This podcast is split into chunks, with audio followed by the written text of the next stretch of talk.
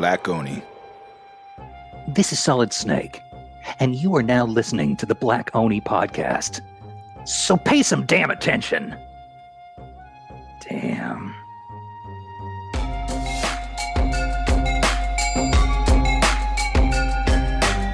And we are live, everyone. Welcome to. Well, everyone's frozen right now, though. Hold on. Let's see if we can fix that. Uh, I'm not. We're not frozen anymore. Okay, good. All right. so, welcome to today's show, everyone. Uh, it feels good to be back here doing this podcast. Uh, I'm really excited for today's episode for so many reasons.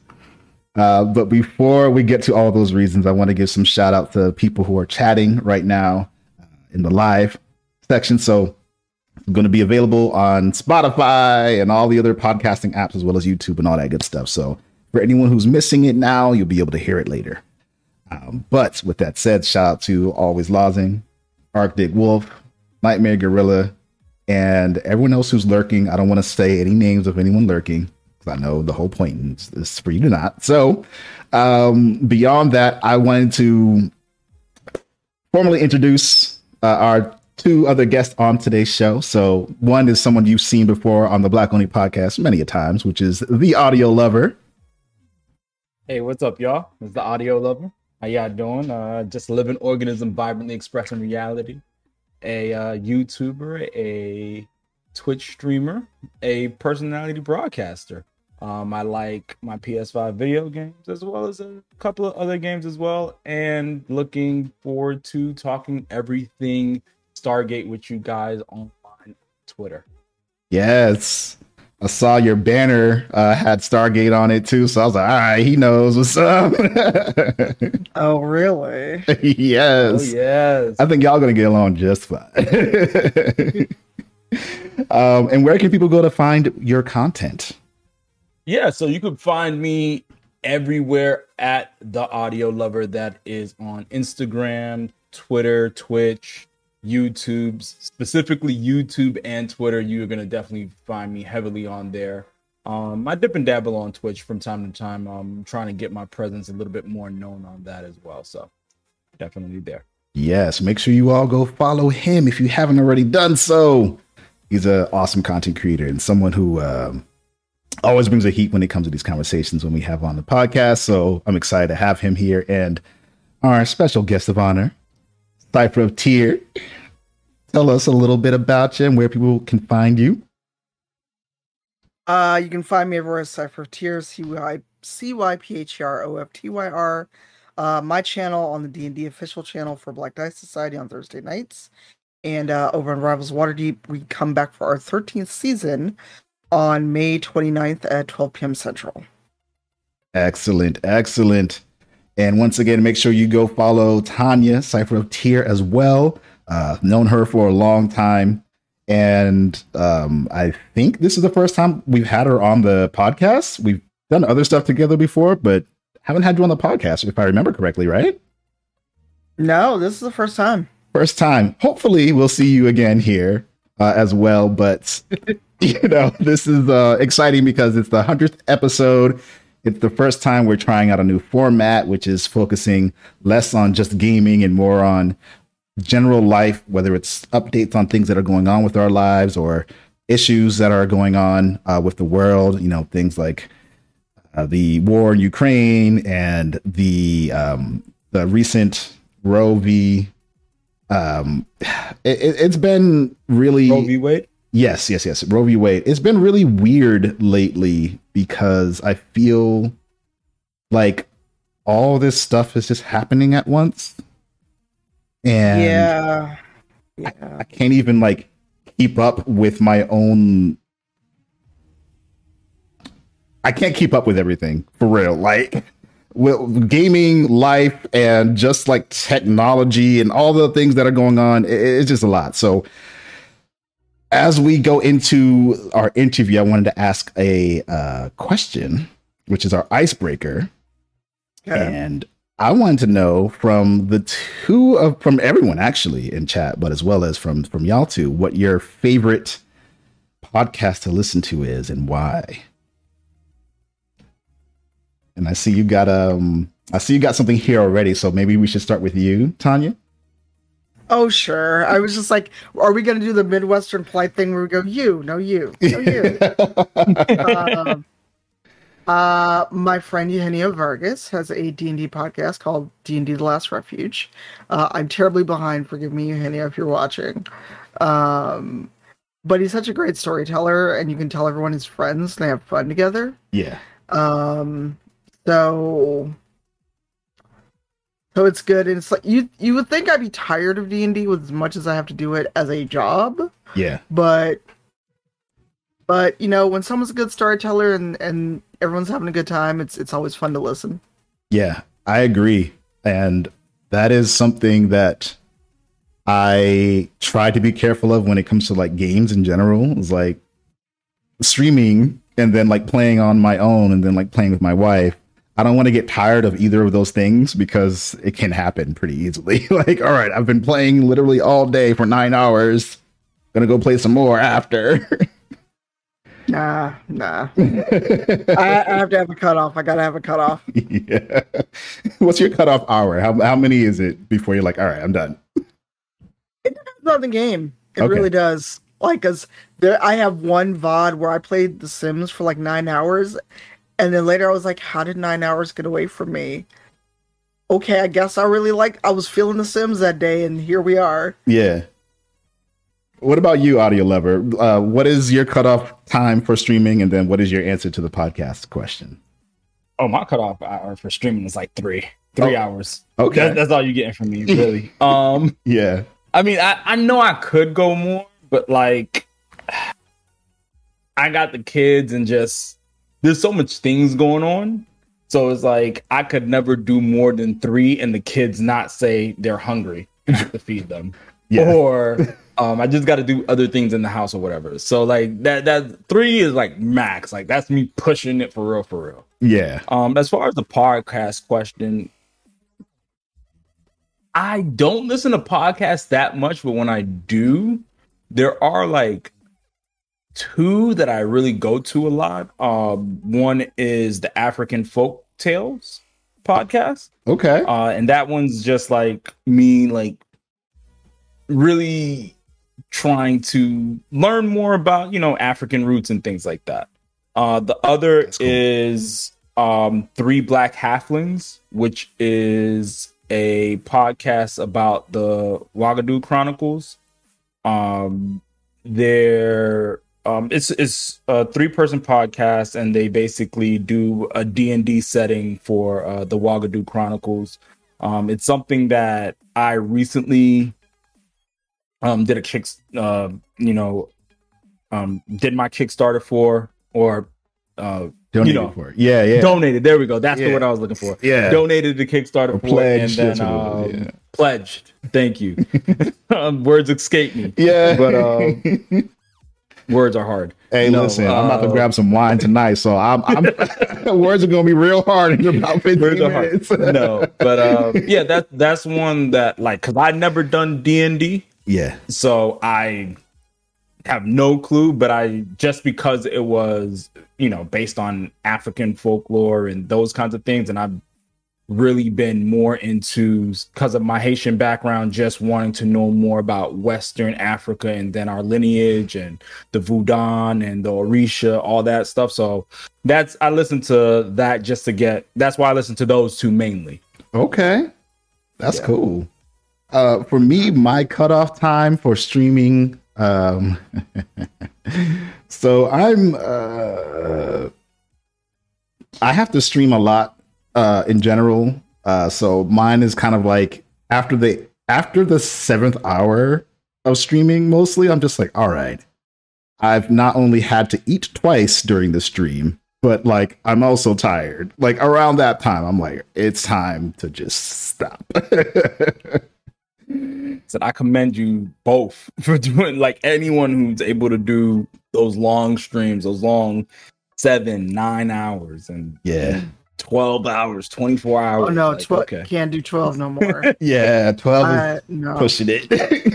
it. Yeah, I'll, I'll see some people where it's like, you ever had the one streamer where it's like, you get up and they're on, and then you're like, okay, I'm, I'm about to go hit this hay, I'm about to go do whatever, and they're still on, and I'm like, how? How have you not moved from this chair? Yeah, I got a couple of friends like that. hmm hmm That used to be me. I know. was you? I, you'd be on late at night. I'd get up and you're still on, and I'm like, uh, Oni, what what you doing? Let me tell you something. I used to I used to get sick sometimes because like I was just I was just up too late before going to work. So like I would have to get up at seven or eight o'clock depending on the day. But I wouldn't have gone to bed until two AM the day before. So like I used to do that all the time. And like when I had the full time job, which we'll talk about some like, you know, life job stuff later. I was just burning burning out so hard. And um advice for anyone trying to get into streaming, just pace yourself, please. please. Yep, because you can't get them hours back. No, no, you can't. Cannot. But I'm excited for these next uh, hours because we get to we get to immerse ourselves in learning a whole bunch of things about you, Tanya.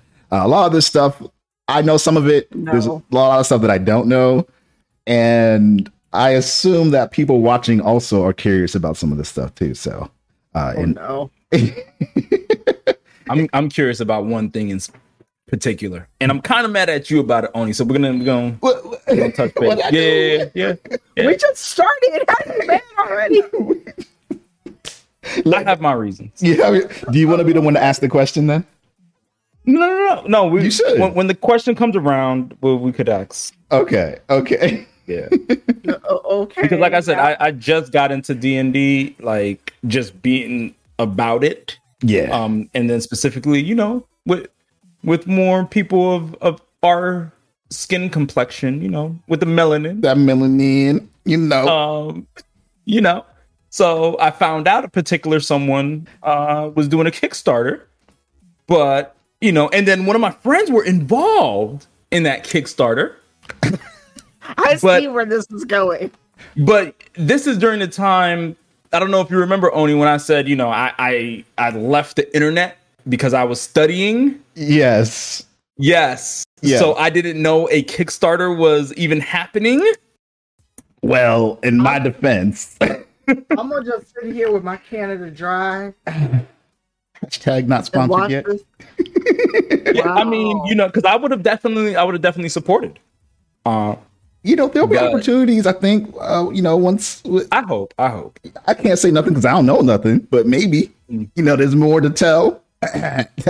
Cypher P. Okay. you want to just talk about? You just want to talk about Motherlands now or later? And I like sci-fi. yes, you do. Let's talk about it. Mm. Let's talk about it as like a, a follow up to one of the other questions. Okay. Um. All right, so l- let's start. Let's let's let's bring it back, and let's start all the way from the, the, the basically the very beginning. Oh my god. Tanya, what what is your favorite game or game genre, and then how does that contrast to the first game or genre that you were like obsessed with, like growing up playing games? Um. Well, for me, it's it's RPGs like Western RPGs. I like you know, I like JRPGs, but I've always been more of like a, a Western RPG person, and not like spaghetti Western, like you know, made it outside of Japan Western. Yeah, um, because I like long form narrative. I like games where I can go back and get different outcomes.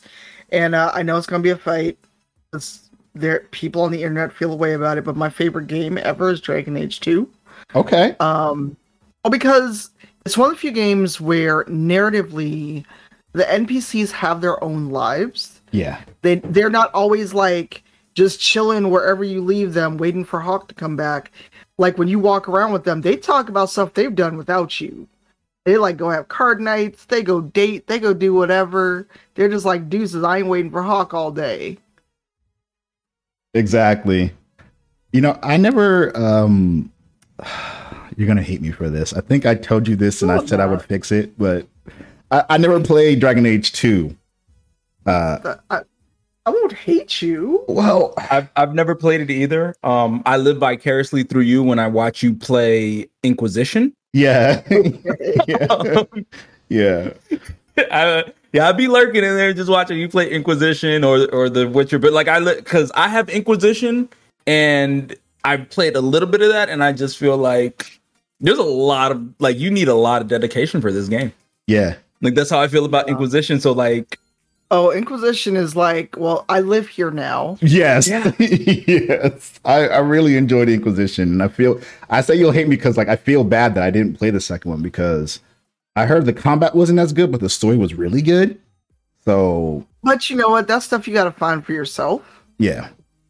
what did you play that on? If if I would ask. Uh, I played the first two games. Well, I played all of them on PC. Okay. I played Inquisition on all three consoles because I'm a nerd. And I actually just uh, reinstalled Inquisition on the PS5 the other day and found a save that I thought was gone. It's it was in the Oh. cloud. Ooh. So I went back Cloud. and I have like Yeah. cloud saved me. I thought the cloud had betrayed me earlier.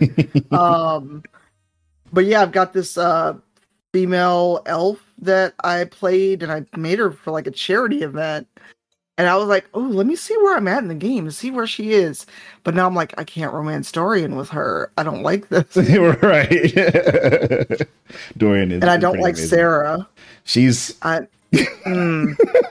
she's abrasive. Sera's like a self-hating elf, and I'm like, who wrote you? I, I do have some fond memories of that game. Uh, do you remember what your first game that you like obsessed over was? Ooh, probably Street Fighter in the arcade. Mm. and and or Mortal Kombat because I remember you know like I I grew up with the controversy of oh my god blood in a video game and I'm like whatever Yeah, it's so cartoony we were all like that. like, okay, cool. I can't I can't really go rip someone's spine out luckily for many people on the internet but but you know people are like oh my god not not blood and I'm like whatever y'all Yeah, if only they knew how much like- worse it's going to get. Terminator is just ripping people to shreds. right, shooting holes in them with shotguns. Yeah, okay. Let's focus on this animated blood in Mortal Kombat. Fine. Yep. So, another origin question is about your online handle. What, where, where did that come from? Uh, for those who don't know, I, I, well, I, I like to say I'm a lapsed Catholic, but I'm also a lapsed, lapsed uh, Ostrich. But I follow the Nordic path, um, and I feel a personal connection to Tyr, who is, um, you know, in the Nordic lore and and faith. He is the god that stops Ragnarok. He sacrifices a hand to the Fenrir wolf, and so he is about rightness and also vengeance because he's he knows what he's doing and he has to trick the wolf and he loses a hand for it so uh, i've always been drawn to Tyr, and so I, I think i play paladins a lot in d&d Mm. That makes sense. So- That's cool. Do you have any um any family lineage that links to uh the Nordic? um we have some german a few a few uh probably like great great great grandmother and my grandfather's name was adolf Okay. Okay. yeah so so a black man named adolf i can't explain it but You know, I, I think I think when he was born, Adolf may have been an all catch all name, no matter who you were. like John here, but how many Johns do you know? so many. Too many. Yes. Oh, that's so interesting. Um, so how did you you talked a little bit about like the first game you obsessed over. How did you find it? How did, how did you kind of stumble upon it or get introduced to it? Uh, games or Street Fighter in the arcade. Let's say games in general. Um, I I grew up in the art like with arcades. You know, I am I'm old enough to remember ColecoVision, Pac Man. You know, okay, what's the game where you're like the dude, almost like Indiana Jones? You're trying to jump over crocodile pits. Pitfall. Yes. Yes, I can. Uh, you know, I remember all those both both in the arcade and at home, And you know, grew up poor, no shame in it. We we were a food stamp household, so didn't have you know anything in the home. But I spent spent all my spare quarters in the arcade, and then D and D came along, and I've always been a nerdy, bookish kid, an adult. So D and tabletop let me do all the imaginative things that a video game doesn't, because you know, like video games, there's a finite sandbox you can play in. But with pen and paper, you're just like, cool, I've got pen, paper, and dice. I can do whatever I want. Right. So, okay, here's this is a different question. Um, it's kind of hard to answer, I feel, but maybe you have the answer right away. When when is like a memorable moment in D&D where you like broke that barrier of like what what you just mentioned, like I can literally do anything like, what, what was the memorable um, first time you realized you could, like, all right, if I roll high enough, I can do whatever? oh, goodness. Well, it didn't end well for me, but in, in the last long running game that was well before I, I did this for a job, um, I was in a like five year long campaign when 3 5 was out, and I played an elven rogue, and I, I have no shame in saying I based him off Fenris. Yeah. um, his backstory was kind of like Fenris's. And I was a rogue, and I was trying to basically shimmy out of like these manacles because a dragon had caught us in a slayer. And if I'd rolled well, that character would still be alive. Oh no! Sadly, I did not roll well, and I became Dragon Chow. Ooh. And I think that was like the first time I lost a character that I played for so long in real time. Yeah. So it was like, oh my god, what do I do with them? And we didn't have anybody who could do like true resurrection or revivify. So I was like, you were dragon food, man. You did well. Um, but I think, and and this is more of a, it was a character development moment in Rivals of Waterdeep. My character's a paladin, and she was a Oath of Vengeance paladin, and she got her revenge, but it was not what she wanted. Mm. It was she took out her target when they were vulnerable and sick and weak. Mm. And so she had to learn some hard lessons about herself about, okay, you got re- your revenge, but now what? Right. That's tough. Yeah. It's it's also a question that I feel doesn't get addressed as often as it should be. Like in media in general, it's like you're after this yeah. path of vengeance. Like, then what? Yeah. I mean, yeah. Go ahead, audio. No, I mean, I was just watching the the latest Batman movie, and I was like, really? Yeah. Mm-hmm. to what end? to what end? Yeah. I mean, Fenris Fenris's story has a little bit of that in Dragon Age 2. I mean, without without spoiling it, if either of you are gonna go play it, uh, Fenris is an elf that joins your party. You can romance him, and his whole thing is he's running away from his slave master. He finally does get to catch him, and based on your choices, because there are some horrible people in the world who give him back, mm. but hmm. you can fight his slave master and kill him. And he's like, okay, well, all right, I killed him, so now what? Mm. And you have to kind of deal with that in the game. Yeah. Oh wow. Okay. That's cool. Yeah, that's why that's why I love the writing, and people always want to say, "Oh, it's, it's terrible writing. I hate it," and I'm like, I've heard nothing but good things about the way it was written. It was I, I just heard yeah. people say they didn't like the like what did they say? They said the, the combat was button mashy or something. I like action. If you're playing with a controller, maybe, but I that was one of the ones I played strictly on PC. So. Okay. Okay. Gotcha. That's dope. So here's a here's a question that kind of um leads into the idea of of what you do beyond uh, your your streaming and entertainment and gaming. Um, I, this I feel like this question is a little bit out of order, so I'm gonna ask the uh, a question before that. Um, okay. What is it that you do aside from your work on D and D and with live streaming and um, that kind of thing? Um, so I, I run a not for profit, which is kind of quiet now because pandemic. There's nowhere to go. Mm-hmm. Um, but we try to help people get in the industry. We try to help people get a foot in the door because I mean, as both of you know, being being non-white people in the industry, it's really hard to get your foot in the door, get access to stuff. Um, the other thing I do is a lot of diversity and inclusion consultancy. I've worked with a lot of Ubisoft titles. I worked with a lot of indie titles. Um, you know, Far Cry 6 that just came out. I worked with them. Far Cry New Dawn. Um, I do writing. I'm involved with some projects, and uh, and I'm making my own game, which is still weird. It doesn't. It still doesn't seem real until the book's going to be in my hand. Um, you know, and, and Will did art, and it's going to be on the quick start guide once we uh, are all done with mechanics. And what else do I do? I I do crafting. I make dice. I've gotten into 3D printing. That's DJ Knight's fault. Um, and you know, I try to, you know, be an okay human on the internet. I don't always make it.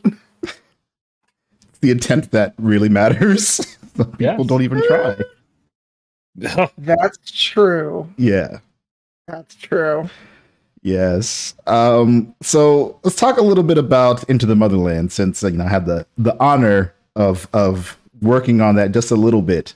Um, how did that convers how did that conversation happen? Like where it was just like, I want to make this thing.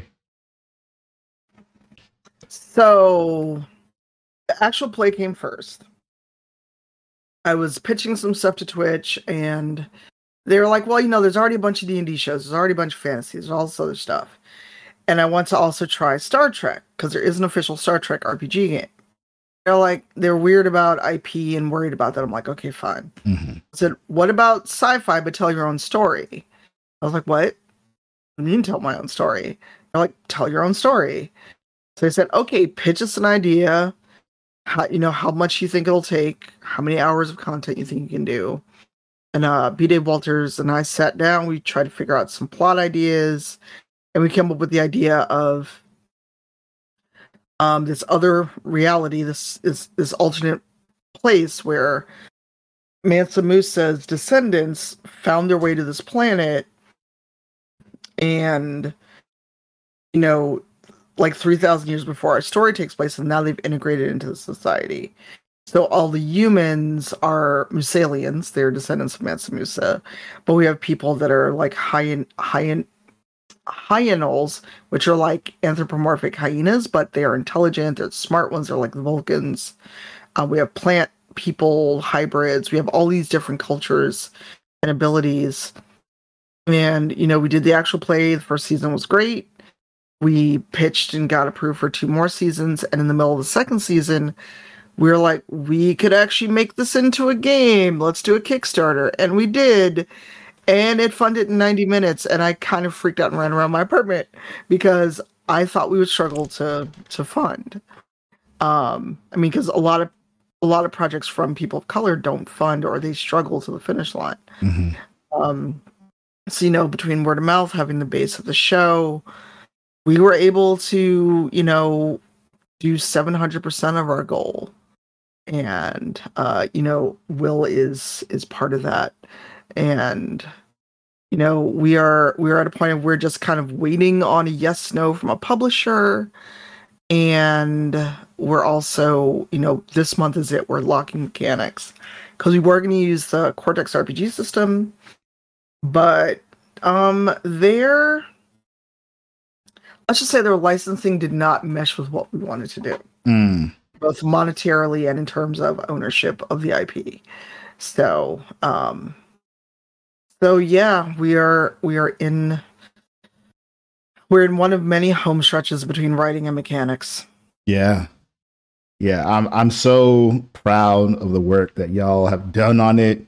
It is you know, I'm I'm only a very small part of it. I'm I'm the quick okay start but guide you're cover- part of it quit saying that Yeah, yes, yes, you're right.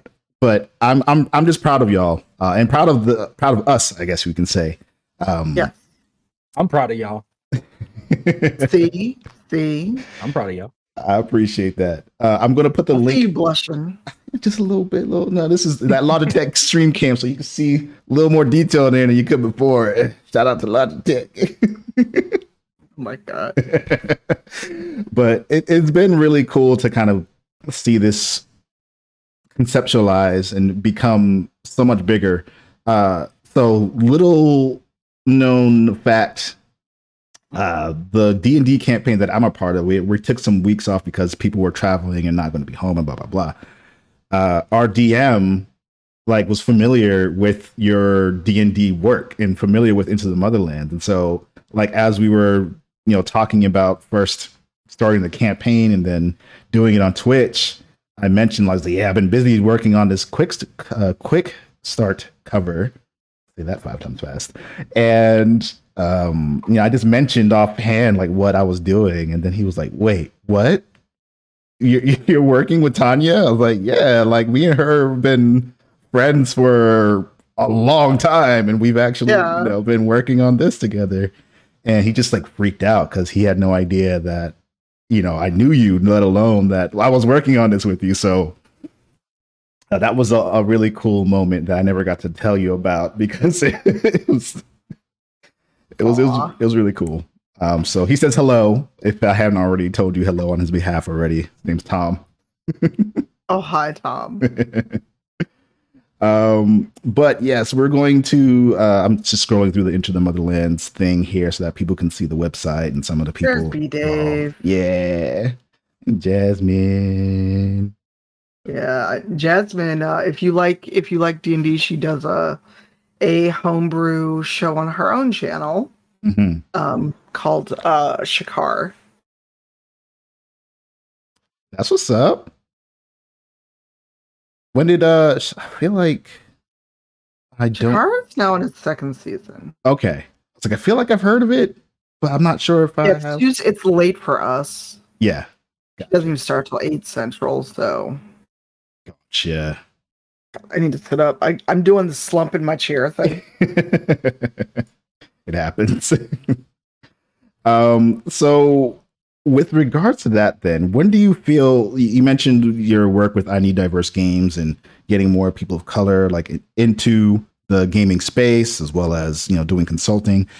When do you feel like you noticed at least somewhat of a shift or somewhat of a difference uh, based on the work that you've been doing? in the industry it's it's very slow it's glacial. Mhm. you know i but i can't say in like now the eighth year that i've been doing this. Oh my god. Um you know studios are a lot better. They're a lot more proactive.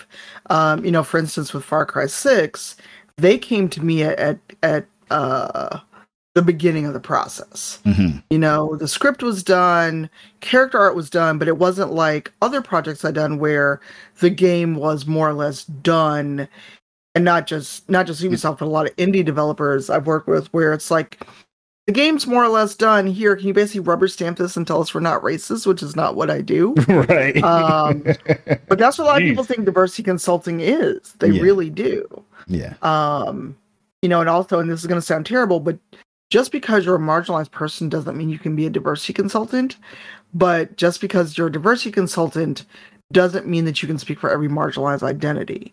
Because i've had i've had clients that initially they want me to just look at something for for like a cis female perspective a black perspective a queer perspective.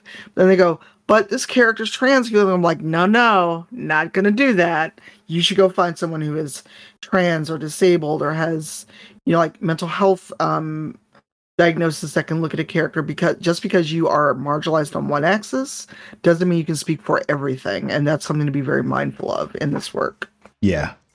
I think that makes a lot of sense. Yeah. And more people should be aware of that as well because it, it goes with with everything. Like just because you're specialized in this one thing doesn't mean you now speak for everything under that umbrella or you know everyone who associates with it. Well and and even intraracial i mean like we're three black folks sitting here. Mhm. we've all had different things growing up. We're different ages different um, you know the way we grew up socioeconomically. I grew up in chicago on the south side so i'm going to have a perspective about certain eras in chicago as someone who went to a public school versus both of you being you know being guys you know like being a little younger than me. So that's something to think about too is that a lot of people just they just go well you're black this character's black you can fix it right and it's like mm, maybe maybe not Right.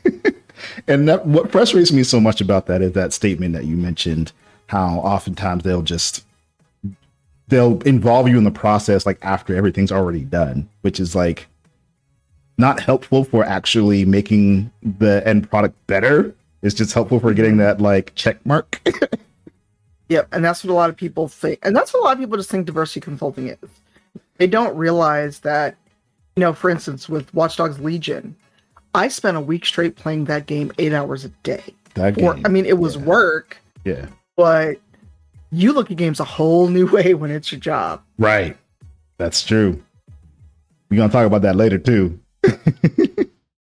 um this is a question that kind of curtails off of everything we've already talked about actually. Take your favorite game and do something different with it. What would it be? Ooh, different. Um, well, for Dragon Age 2, I would remake it and remaster it. Hmm. Because, you know, I love the game, but it's starting to show its age Yeah. a little bit.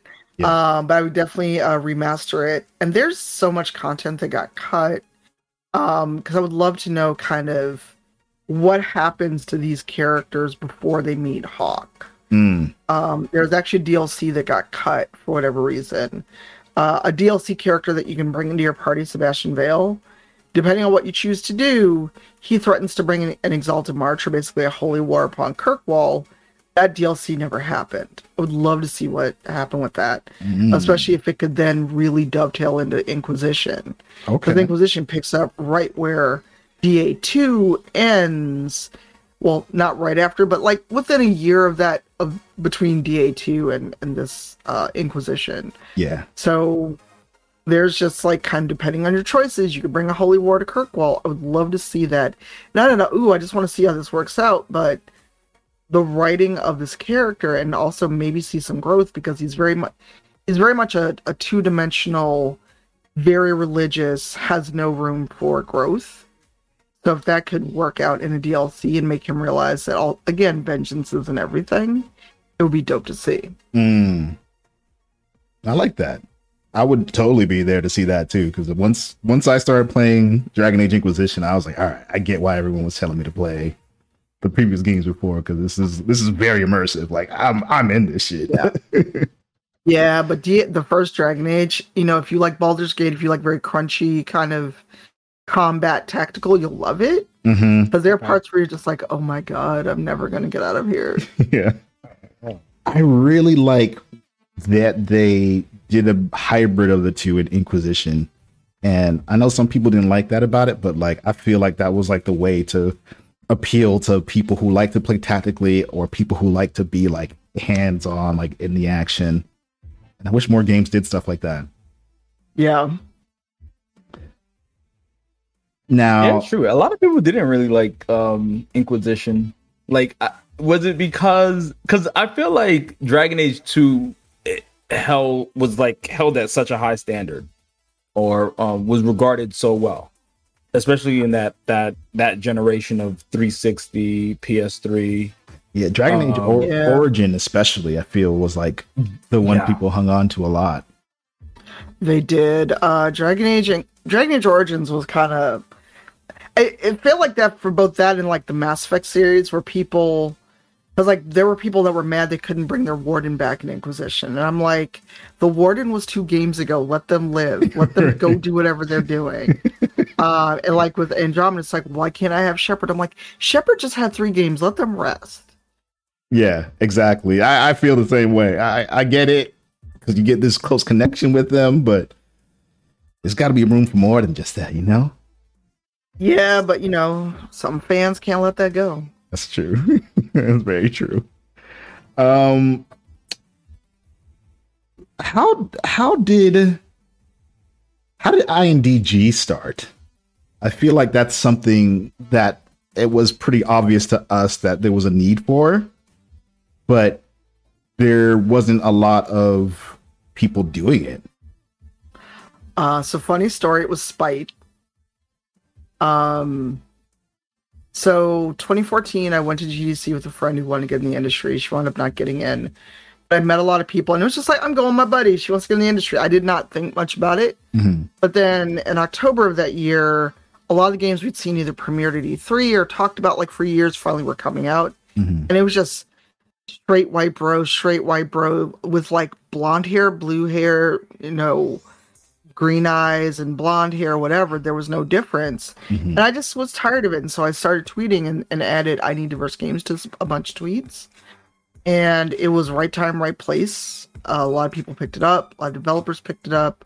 Uh, shout out to Karnythia, Mikki Kendall, who shared a lot of those tweets, and she's always had a, a much bigger presence than me.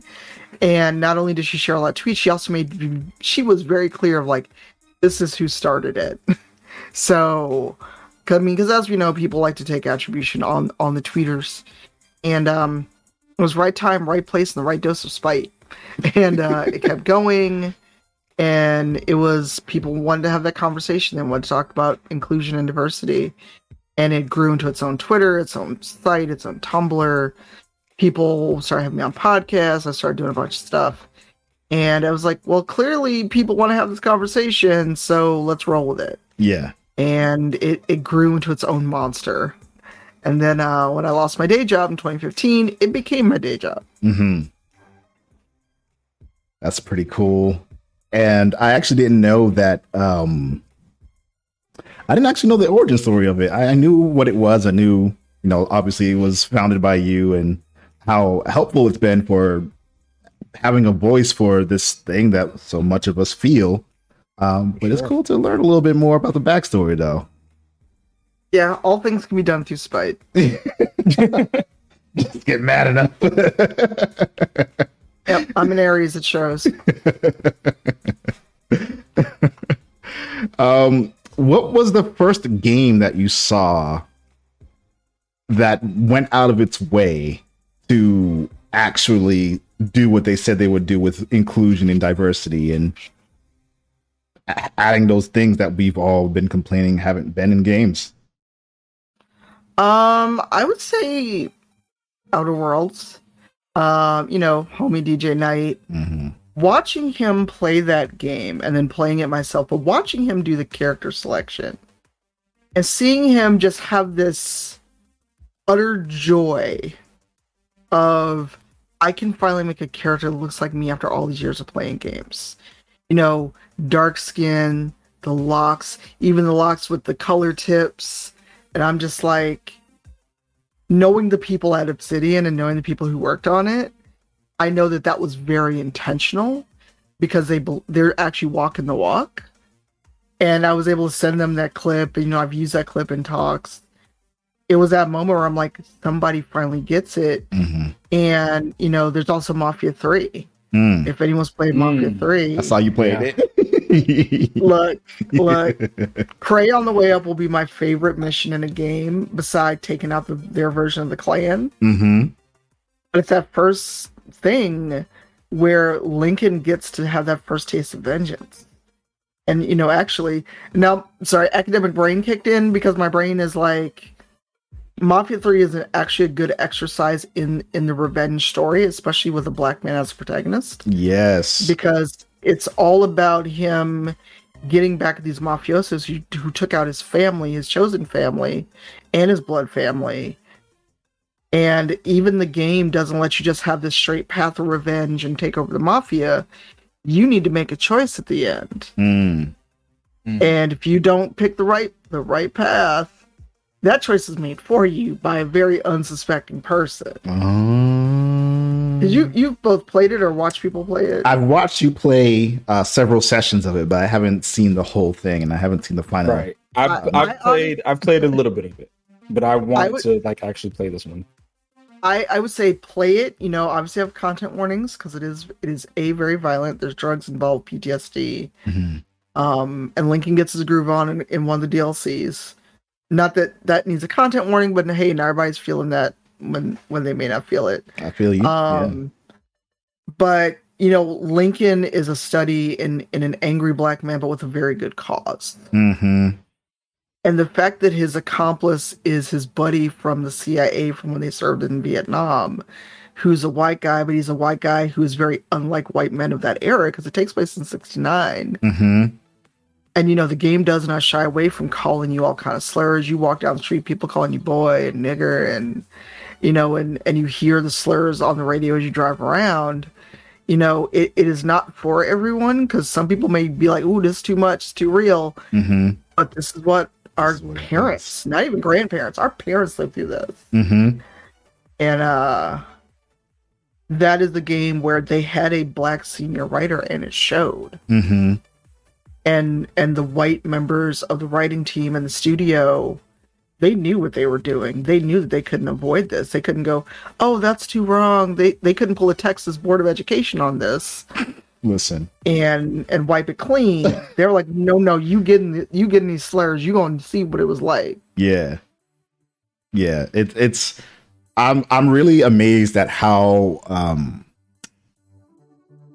how they pulled that off, honestly. Like it, it could be very easy for someone to look at that and like attract all the racist people to it and like, oh yeah, I get to run around calling people the N-word in this game.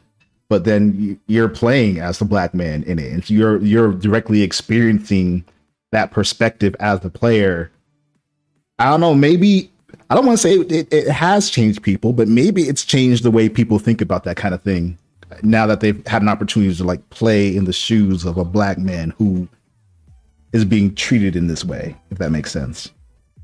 we can hope so but i i think there's a caution and and i'd love to hear both of your thoughts on this hmm on using games as empathy engines because while you know we've all had to play as like the white dude in Duke Nukem or whatever, hmm when I turn that game off, I'm I'm still brown. I'm, I'm still brown. The world still sees Right. me, black Right. chick. And conversely, if someone is playing Mafia 3 or they're playing like Street Fighter and they play through its Balrog, whatever, they turn that game off. They still have all the privilege they had before they played that game. It may make them more sympathetic. It may make them pick up a history book. But a game unto itself is not an empathy engine.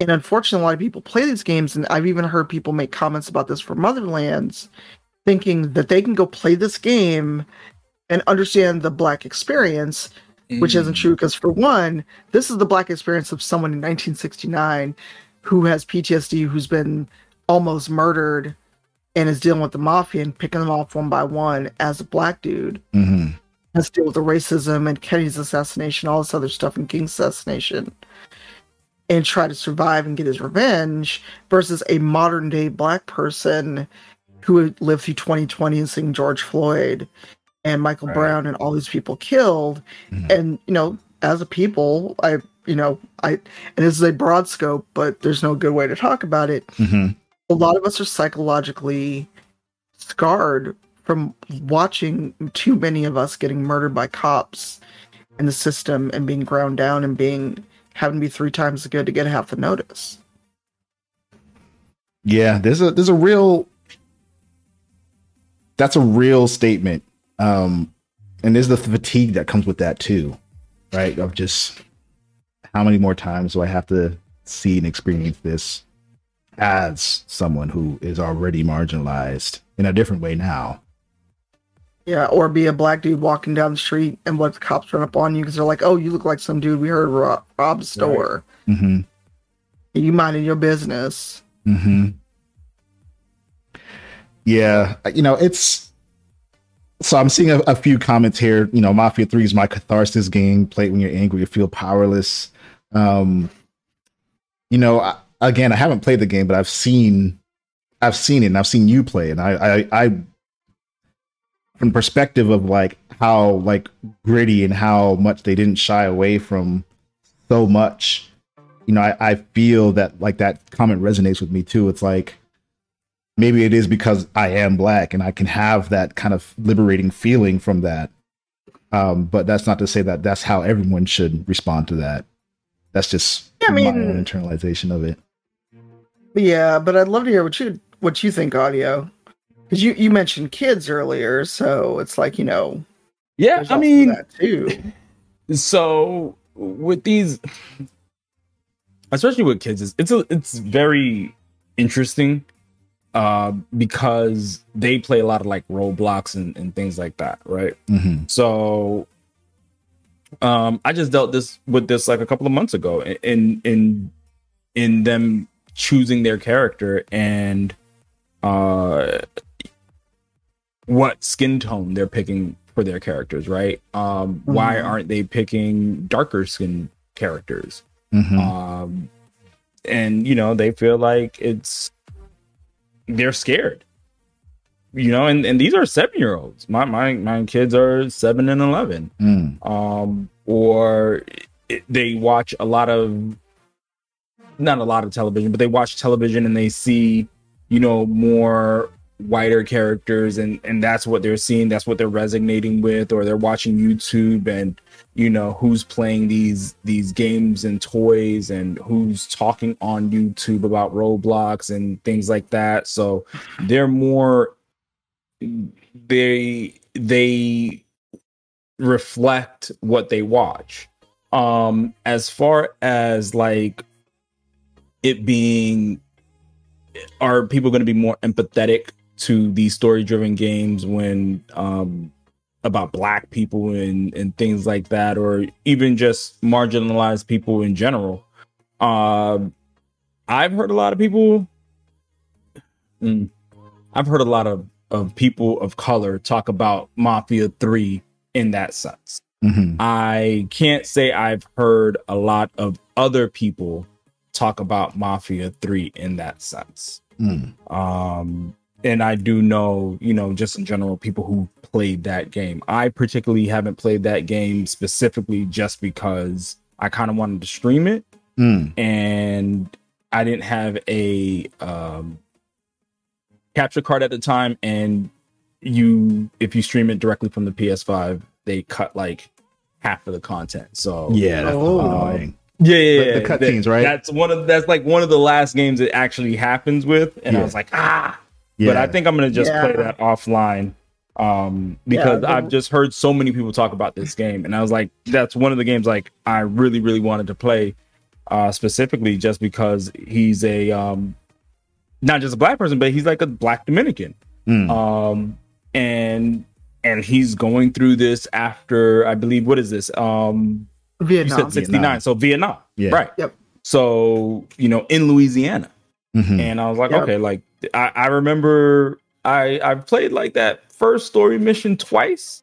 And i remember just like a lot of the stuff i've heard like the conversation word for word and just what they like how deep it is. So it's like one of those games is like i could tell this is is going to be one of those games that make you think at least at least for me um think like okay well i know my history i know how they were treating people but now i could play this and experience it in a way where um people my generation are or people my generation in with my you know liking video games would like to experience this and see okay from a different lens.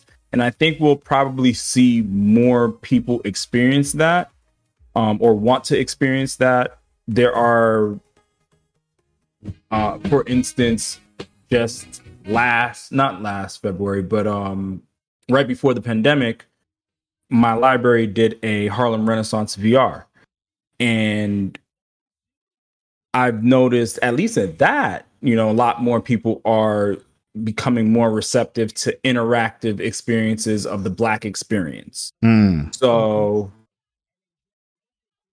I think it's gonna take some time, in my opinion. Um, I, I definitely believe you're right. It, it's just not something. It may be that one of those two real experiences that make more people think differently about, hey, maybe I shouldn't say this, or maybe I should look at this in a different light. Mhm. Mhm. Um, but I think you know we're we're still trying to get there. Uh, look at the whole George Floyd situation. Look at just in general, like it's because of video cameras, our phone cameras, really, that people are really starting to witness and notice what we're going through Mhm. on a day to day basis. Um, and that's just the stuff people are able to pull out their cameras for. And I think that's a really strong statement there. It's like exposure to those things, right? Like even the comment that you made about like your kids choosing the lighter skin versus the darker skin, like, you know, people are sponge not just kids but people people are sponges you know? What they get exposed to becomes their their version of reality sometimes because they're not really taking that next step to see or understand how that's affecting them or what's you know the other thing is or etc Yeah, and and especially with things like you know, like Mafia Three that don't shy away from it, or other games where there's like racism in it or what have you. Because I remember reading one of the first reviews I read for Mafia Three before I got a chance to play it was a white British dude, and it was rock paper shotgun. And he talked about how fatigued he was having to hear nigger over and over and over, and I was like, that's the you point played a video game and you can put this game down and walk away. hmm At that point, I'm like, I got 40 years of hearing this word, dude. hmm You know, I've had people call me this to my face. Yeah. I mean to to to that person's credit then like imagine what that feels like being able to step away from it versus what that feels like having to just live it. Like I think that doesn't solve the problem of empathy and people understanding, but it does tip the scale at least a little bit. It's like, all right, I had to experience this on a small scale, like playing a game. You know, now I can only imagine how much worse it is like living that shit all the time. Yep.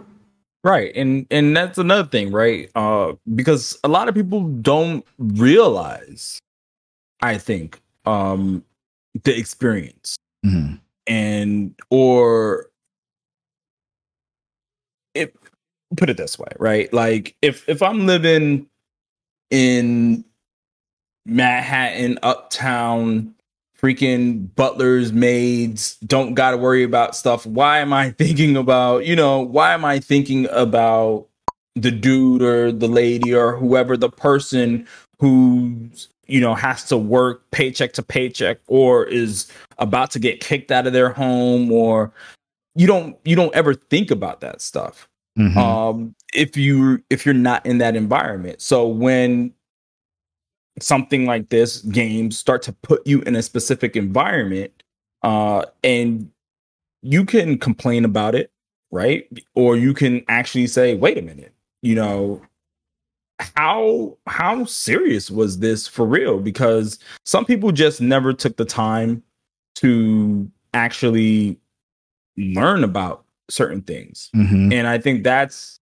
part of the problem. Mhm. But Mhm. it's also they may not have just never been educated or never cared to even know it, that was an issue to begin with. Right. Yeah, yeah, I'm totally with you on that. Um This is this is uh it's so good to have these conversations and and even just these exploring these concepts because I know uh, on the other flip side of that, you know, it can be desensitizing to some people to experiencing it experience it in a interactive manner.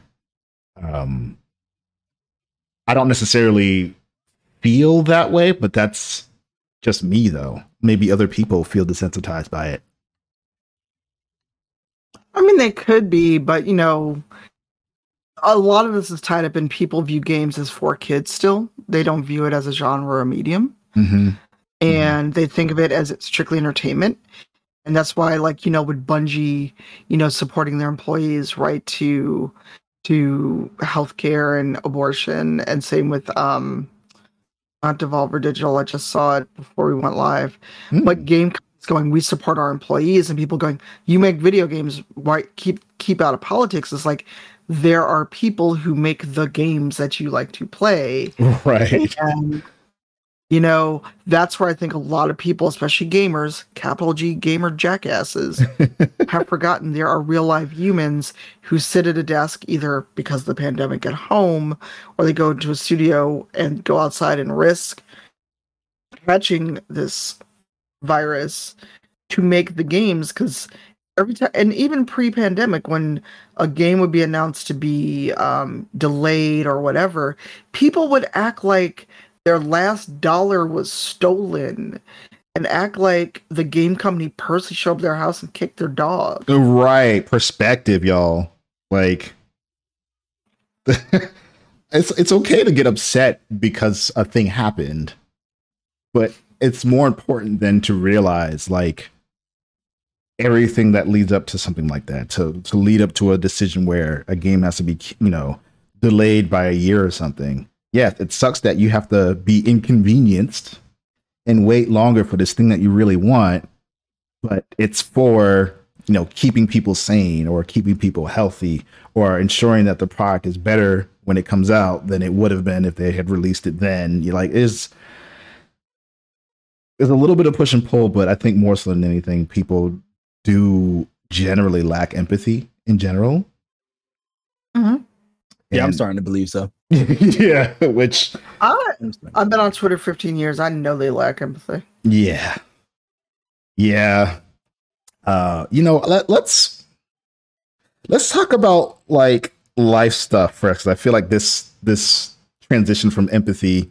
Um, actually, before we do that, I want to ask the last question, um, which was, uh, what was the most memorable day of your gaming career, or career in general? It doesn't have to be gaming. It could be um, Anything. yeah. Um. Well, I actually wrote down this answer because I was sitting there like, oh God, what do I, what do I say? Yeah, it's, it's a hard question Um, to ask. well, because there's there's not one defining moment because one, I'm still doing the work. Mhm. Um, but you know, I've had some moments where I wouldn't trade them for anything in the world, which is you know being quite alive and still being part of a museum exhibit uh, at the Victoria and Albert in in Mhm. London.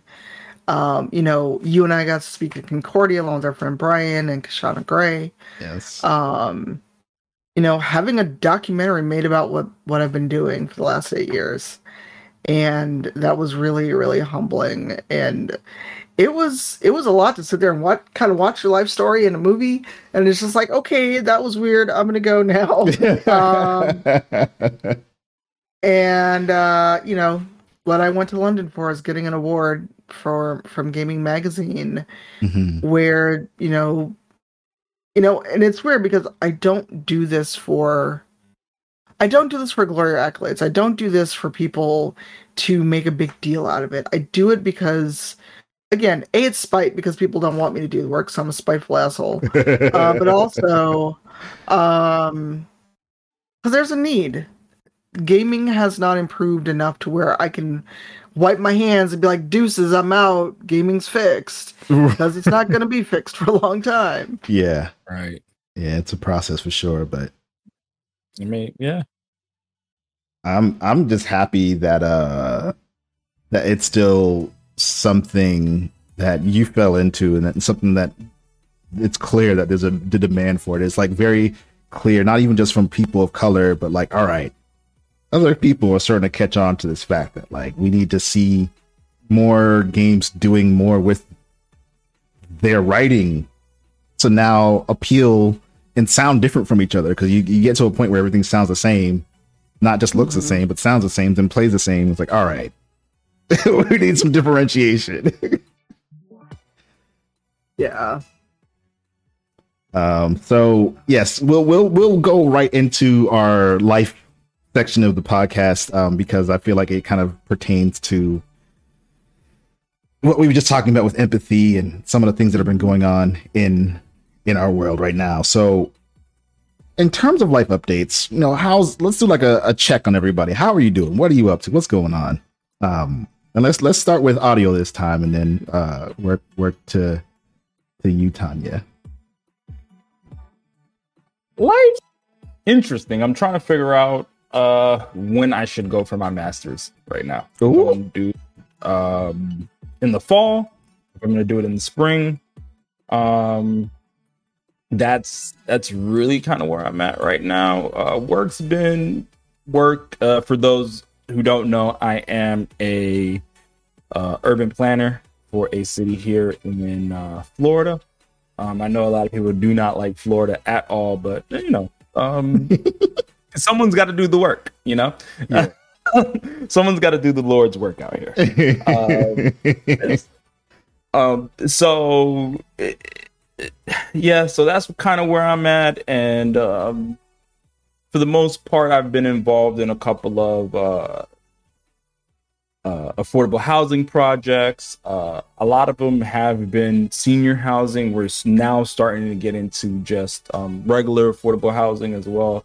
Uh, senior housing has been just you know popular. A lot of people don't uh, don't mind seniors living near them, but um, when it, when it comes to the others, as uh, people with wealth like to call them, uh, like to call us, Yeah. because because I'm definitely part of that uh tax bracket. I feel like um, housing out here is crazy right now. That that's Is another thing Low enough. that I've been kind of dealing with housing. Uh, just in general, it's you you really can't find a house out here, um, unless you just have a plethora of, of money Mm. in, in South Florida right now. Uh, I think uh, not even just in South Florida. I think anywhere in Florida. There there was a location in um, Western Florida that I was looking at earlier in January that was going for like uh, the mid twos, and then I come back around and we're in what April and they're already in the mid fours. Oh no, we're in May in the mid fours. So yeah, yeah, yeah, yeah, same, same, same location, same model, everything, everything. A couple of months, two hundred grand. Yeah, damn. So um, that that's probably why you're getting some delays on your side because they're trying to build them on our side. it's they're getting all this money. Yeah, yeah, they're getting all this money. No, seriously, getting. I mean, listen, the, I'm looking at homes that that were that were selling for like four hundred thousand. 10 years ago people are like trying to sell for like 900,000 a million plus Yeah. right now. So it's it's just getting it's getting really ridiculous down here. Uh, Yeah. So that's that's kind of been what's going on with me trying to still trying to look for a home, um, fi- trying to figure out this this masters thing as well, Yeah. um, and and uh, you know making content, making content back to back to the YouTube. Yeah. I feel that. What about you, Tanya? What's what's going on in your world? Oh boy. Um, let's see. Still jet lagged from London. I was there for 11 days. Um, but Gaming Mag was um great. I didn't trip or fall down the stairs because I was worried about that going up to the stage. Yeah. And uh look, it was some steep stairs and there was a, only a rail on one side, so and they gave us an open bar. It it was a struggle. Mm. Um and uh you know, it was it was good. It was good to meet a lot of people. I got to meet a lot of Black Twitch UK folks. Um and also it was it was emotional because um those of you that don't know, uh we found out that our friend Andrea, simply Andrea passed in in February, so you know, I I dedicated that award to her because without her and a few other people in the space, I would have never started streaming. I would never have done this. And uh you know, and it was just one of those moments of it's real sobering because you have to think about if you don't talk to somebody somebody in a while and you get that intuition you need to go check. Um I Absolutely. mean, that, yeah. So I mean that that's just been on my mind because we found out not long before I left for the trip, and uh so you know, and that's hard. But you know, people came through the the GoFundMe to take care of everything, and her mom, it, you know, it it's well over like fourteen thousand dollars. So. So that's something that's been on my mind too, because we're like some of it, a lot of us in here are trying to like figure out the best way to honor her memory right now. Um, work wise, making a game. Making a game is hard in case anyone didn't know that. yes. Just so you know. Tell- making things is hard. What's the hardest part or the the two hardest parts? Whatever you feel like you should tell people that they don't know about. You're always gonna need more time than you think. Um and making game mechanics is really difficult.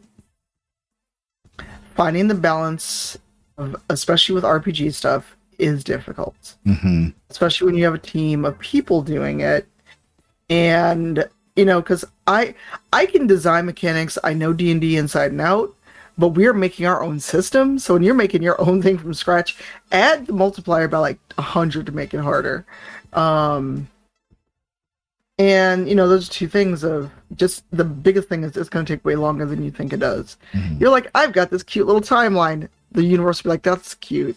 That's nice. You need to go double that right now, just so you know. Yeah. Um, um, other than that, Rebels Waterdeep comes back in three weeks. Um, Black Dice Society is doing well. We just have episode forty-five. Uh, we lost we lost a player, not a player, but a character. Uh, but we fought Strahd, who's the equivalent of fighting Dracula. Ooh. And um, yeah, Strahd is the is the OG vampire in in D and D.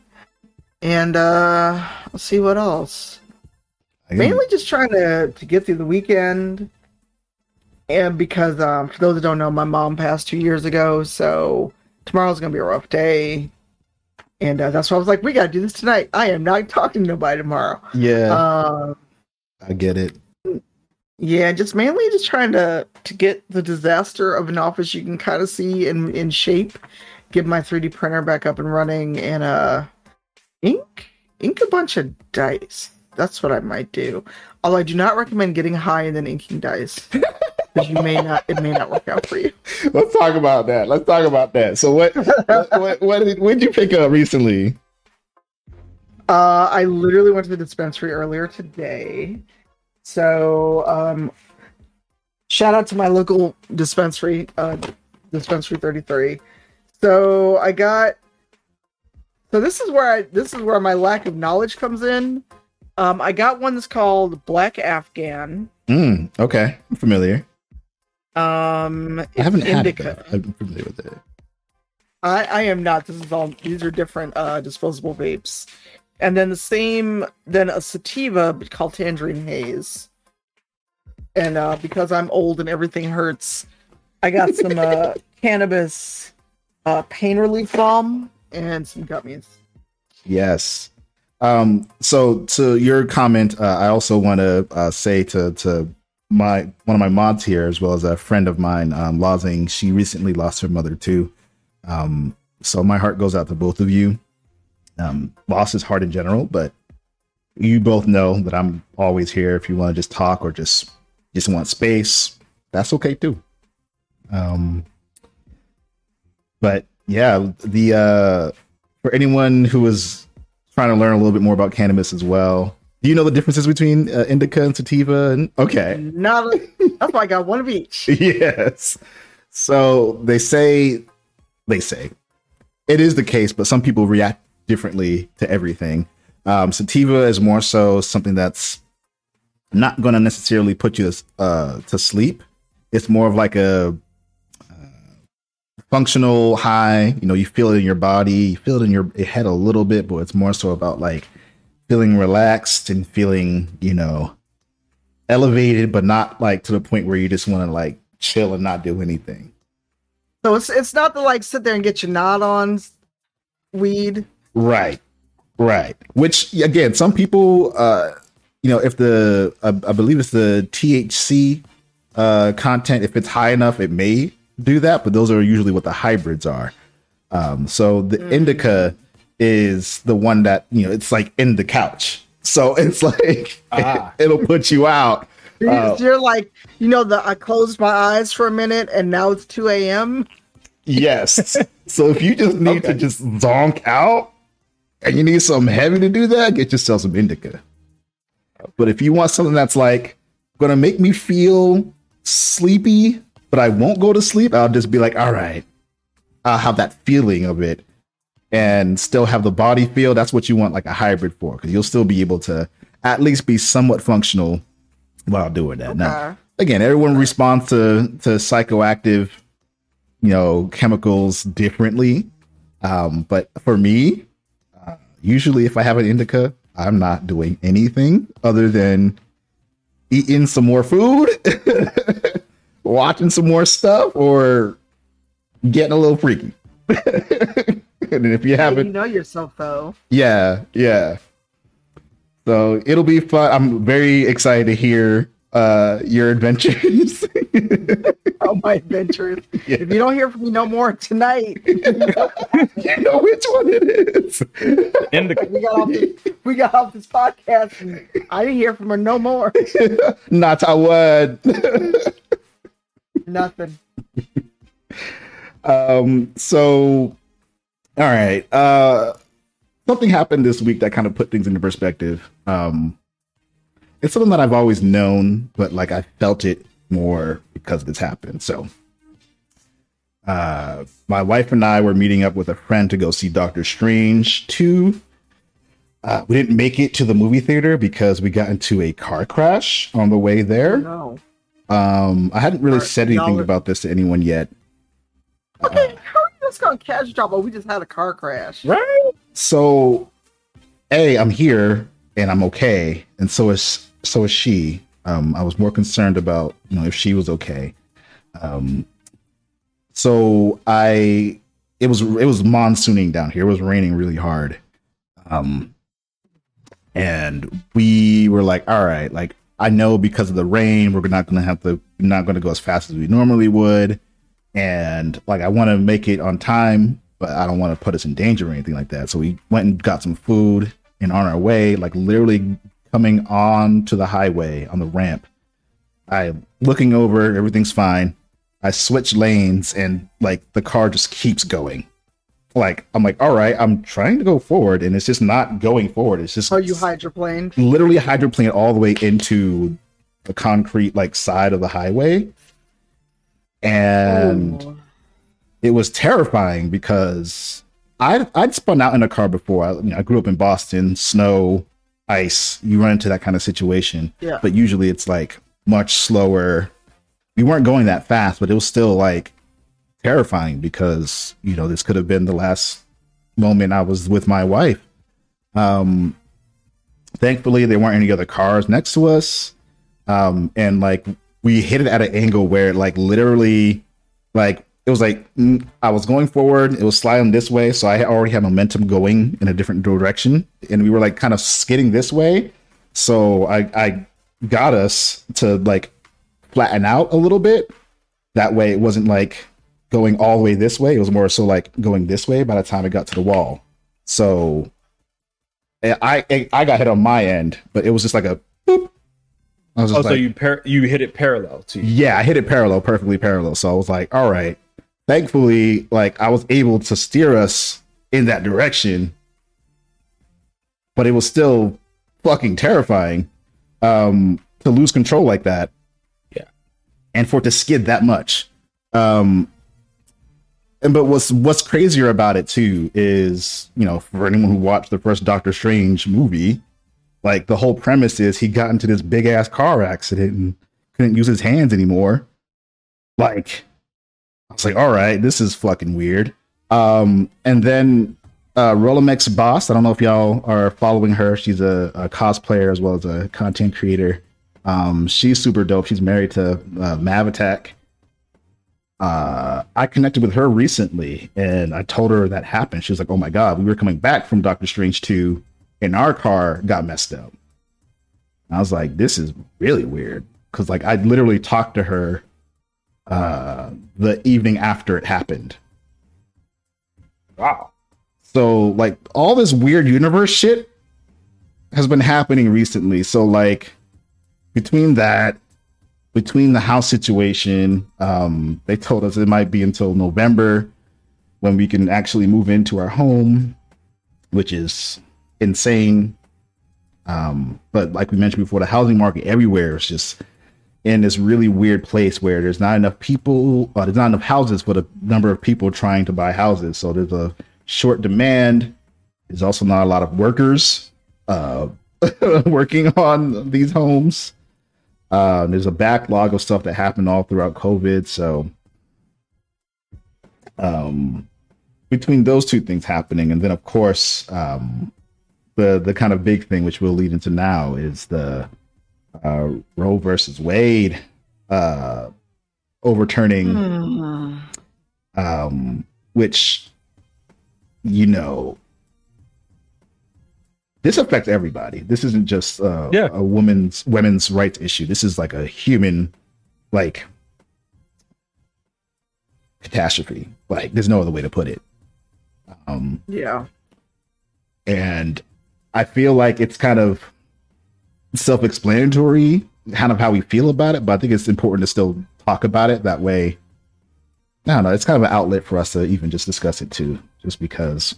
Well, well, it's it's the thing of you know, we, you know, for those of us that have been paying attention to politics or just even noticing kind of the the terrible shift in this country uh, toward basically a theocracy. Let's just call it what it is. Mm-hmm.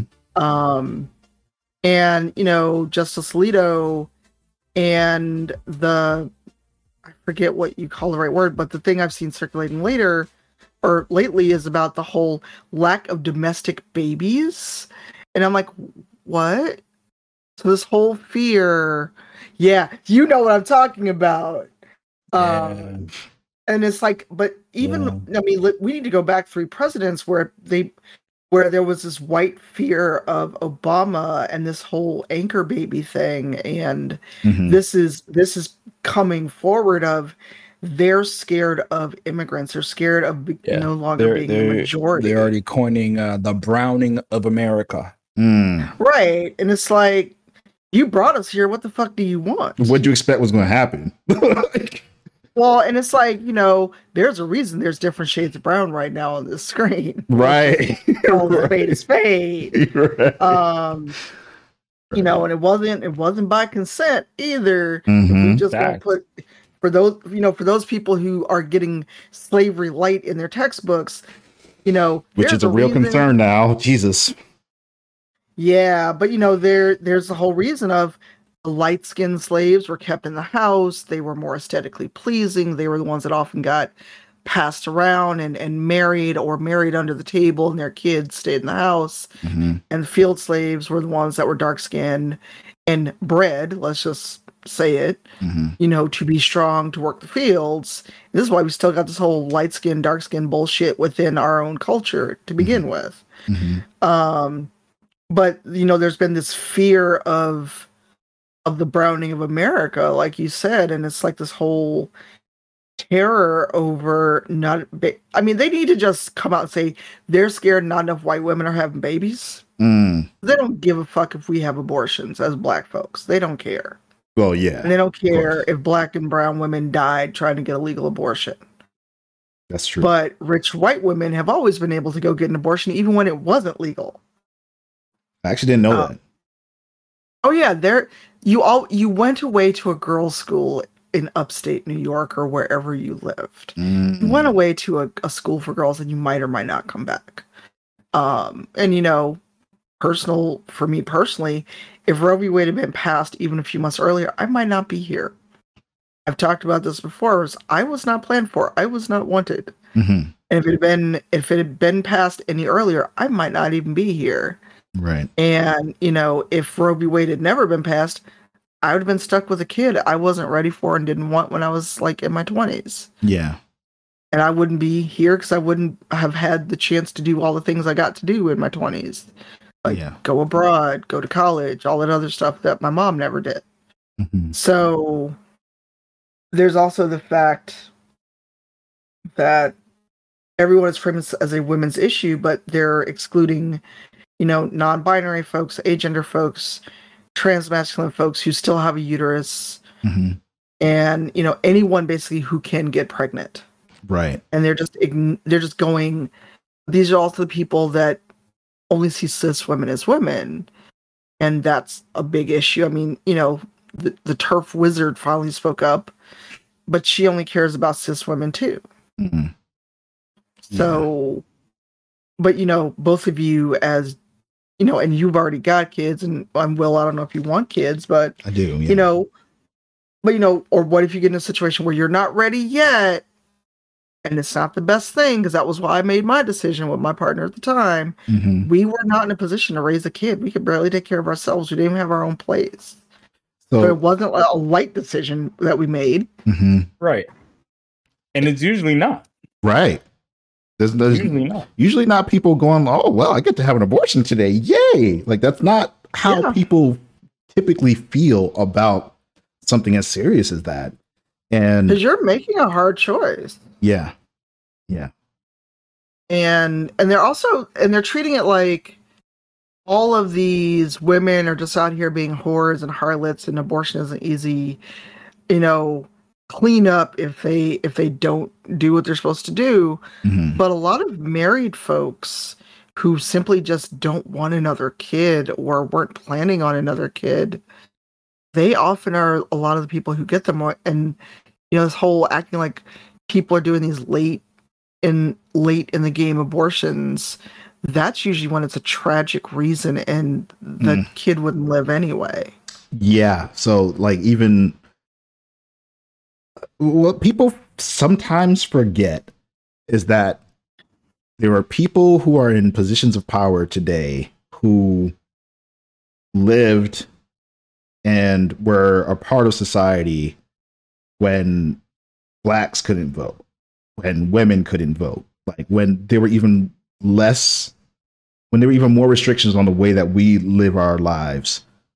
And the, these people i'm not saying all of them are still racist but there's a good chance that some of these people who were a part of that are that same still mindset. perpetuating They're- that right like right. That mindset never really changed. yeah and it wasn't it wasn't that long ago you know we like to pretend it was because we're so Yeah, I mean, civilized the, the civil progressed rights, and the Civil Rights Act is what 1964, 1968. Mm, Um, uh, sorry, I, I you're might, I might get disconnected.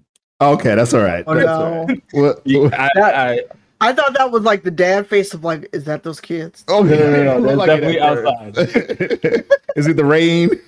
yeah, like Yeah. I was like, yeah. But anyway, um as long as i'm still here um yeah i mean you know that that's and we're still dealing with that right Mhm. like we're still dealing with those kinds of issues uh, when it comes to housing and and how people treat you know fh f fha loans versus conventional loans right Mm. like you now it's um when you get into these homeowner associations or condo associations who they accept because of what right they're they're able to get away Mhm. with certain things and they know what they're doing Mm-hmm. um so when you when you when we look at just a systematic way of things just have been happening Mm-hmm. um it, it's the same way with with this situation and it's it's sad Yeah.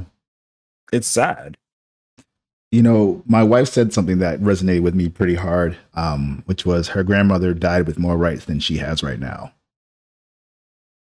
And Damn. that's still blows my mind because it's, it's true. Like how I know how and we see how, but to just feel this helpless about it is really frustrating because they've done polls on this, like they've gathered data and information and research. A majority of people did not want Roe v. Wade to be reversed. Like Yeah. the and- representatives in the Senate, like they're Mhm. supposed, they're working for us. They're these are our tax dollars that are having them in payroll, and they are making this decision without our input. Well, that and it's like I was actually talking to my partner about this this morning of, and I, and I talked about it on Twitter of, ever since like ever since I got home on Monday, I've just been bombarded with these emails from the Democratic Party Mm-hmm. Of help us fight the Republicans, help us save Roe v. Wade. And and they're like also and they keep talking about vote. I'm like, I live in Illinois. I voted, but I've also voted and put helped put Biden in office. He wasn't even my choice. I did not want this man in office. I didn't want Kamala Harris in office because she's a fucking cop. Did not want her in office. Mm. But at this point, the Democrats have the majority. Why are you constantly emailing me, asking me for money and for a vote that I can't give you right now? Right. You all have the majority. Go do your fucking job. Yeah.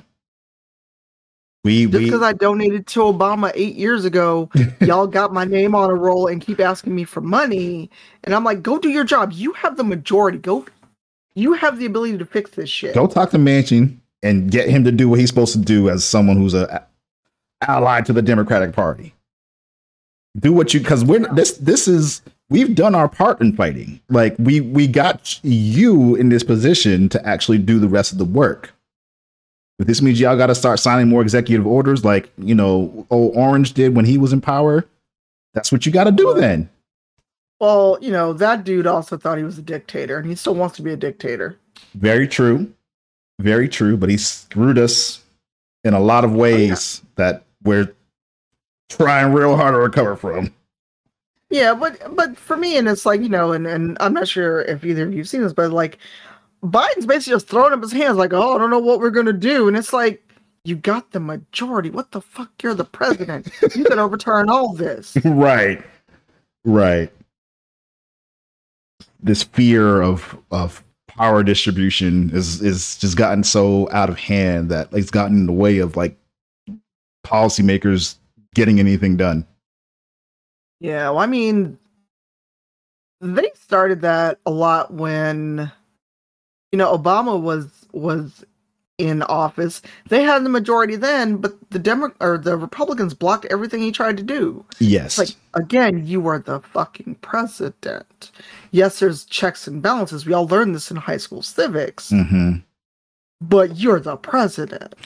You know, I I agree with you. Uh, I'll, I'll say at, at the very least, there was a much tighter microscope on Obama in his position oh, yeah. of power. Anytime he did oh, yeah. anything that was like, all right, we are the majority. Let's move forward. It's like, oh, you're not considering the Republican side of the conversation. Yeah. You're not, you know, you're only choosing to be blah blah blah. And so anytime right, he tried to like that, have that conversation, right? They pull that card. Whereas now, like before him and after him, it's been okay for the Republicans to do that like, yeah. at every step. I mean, they were mad he wore a tan suit, so right, like that was a huge controversy. Oh my god, a tan suit. Only if you have no fashion. I'm like, I'm I'm watching audio with the button up. I'm like, I got on a t-shirt. I'm just chilling. Yeah, right. You know, he, audio's like, I know about fashion, and I was out to date. It's a, it's a new look for me. It's a new look. It's a good look. I like it.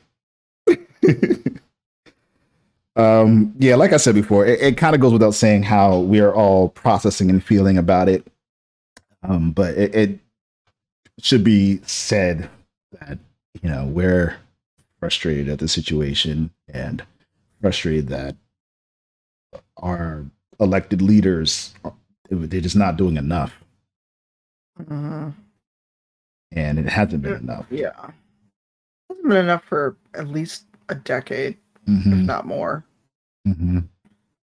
and and let's let's just put on the table one you know, the Orange Menace was not qualified. We saw that in debates.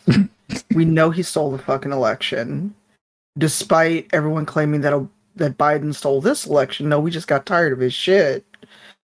Um, and that the disinformation spread by the people who supported him, who still support him, who worship him Oh no, she cut out. Uh, she, yeah, I, oh, I was no. like, wait a minute, is it oh, me? No. Is it her? I got scared for a second because my light's been flickering. I'm like, wait a minute, is it me? Oh, no. Yeah, it, the this the disinformation has been a, a, insane. Like, yes, to the yes. point where they've literally had to go on social media platforms and put the little link of like verified information on shit. Like that wasn't a thing before this orange fuck came right. into the situation. And, and you know what? I I almost feel like he was a necessary evil though. To get because, us to wake up to what's actually happening? Yeah, uh, and and I still feel like we're not fully awake, but like to get like social media is still in its teenage years, right? So like it took it took this for social media to be like, "Oh wait, there's now there's too much disinformation because there was always disinformation going around. There's always someone right? saying like, some dumb shit. Yeah, there was always that. Yeah. Right. Um. Every once once you give people the power to have an opinion and broadcast that opinion, it's they're gonna you know, do it. Yeah, they're gonna do it. So now I, I do feel like he was somewhat of a necessary. Like did like was it to the extent that he had to become president? Uh, but like I think during the the campaign, I felt like, yeah, like this is this is a um a necessary evil that we need because we need newer safeguards. um we need to see where our our leaks are hmm you know um and and those kinds of things so i just i, I just was never a fan though, Yeah. um, of anything he did um and i'm i mean i'm going as far back as like the apprentice i was just never a fan okay. Yeah. He was, he was never with the shits to begin with. Yeah. never a fan. Um, so like even when he you know when we're talking about uh him being a businessman i mean you're you're you can't really say that when you're you went for bankruptcy twice what are, what are we doing here And you were given your you were given your business. like yeah like we're you know it's not a self-made situation. It's like all right, Twice. I got I got a bunch of money. Yeah. Hi, Oh, hello. Hey. Welcome back. I'm on from my phone because apparently my internet went down. Yeah. Ooh. that yeah, I've is been it. scared for for that um and my and and comcast been acting up I don't know what's Understood. happening because I was just sitting here chilling and it's not even bad weather here. Hey, yo, they heard our conversation. Was like, we gotta put an end to this.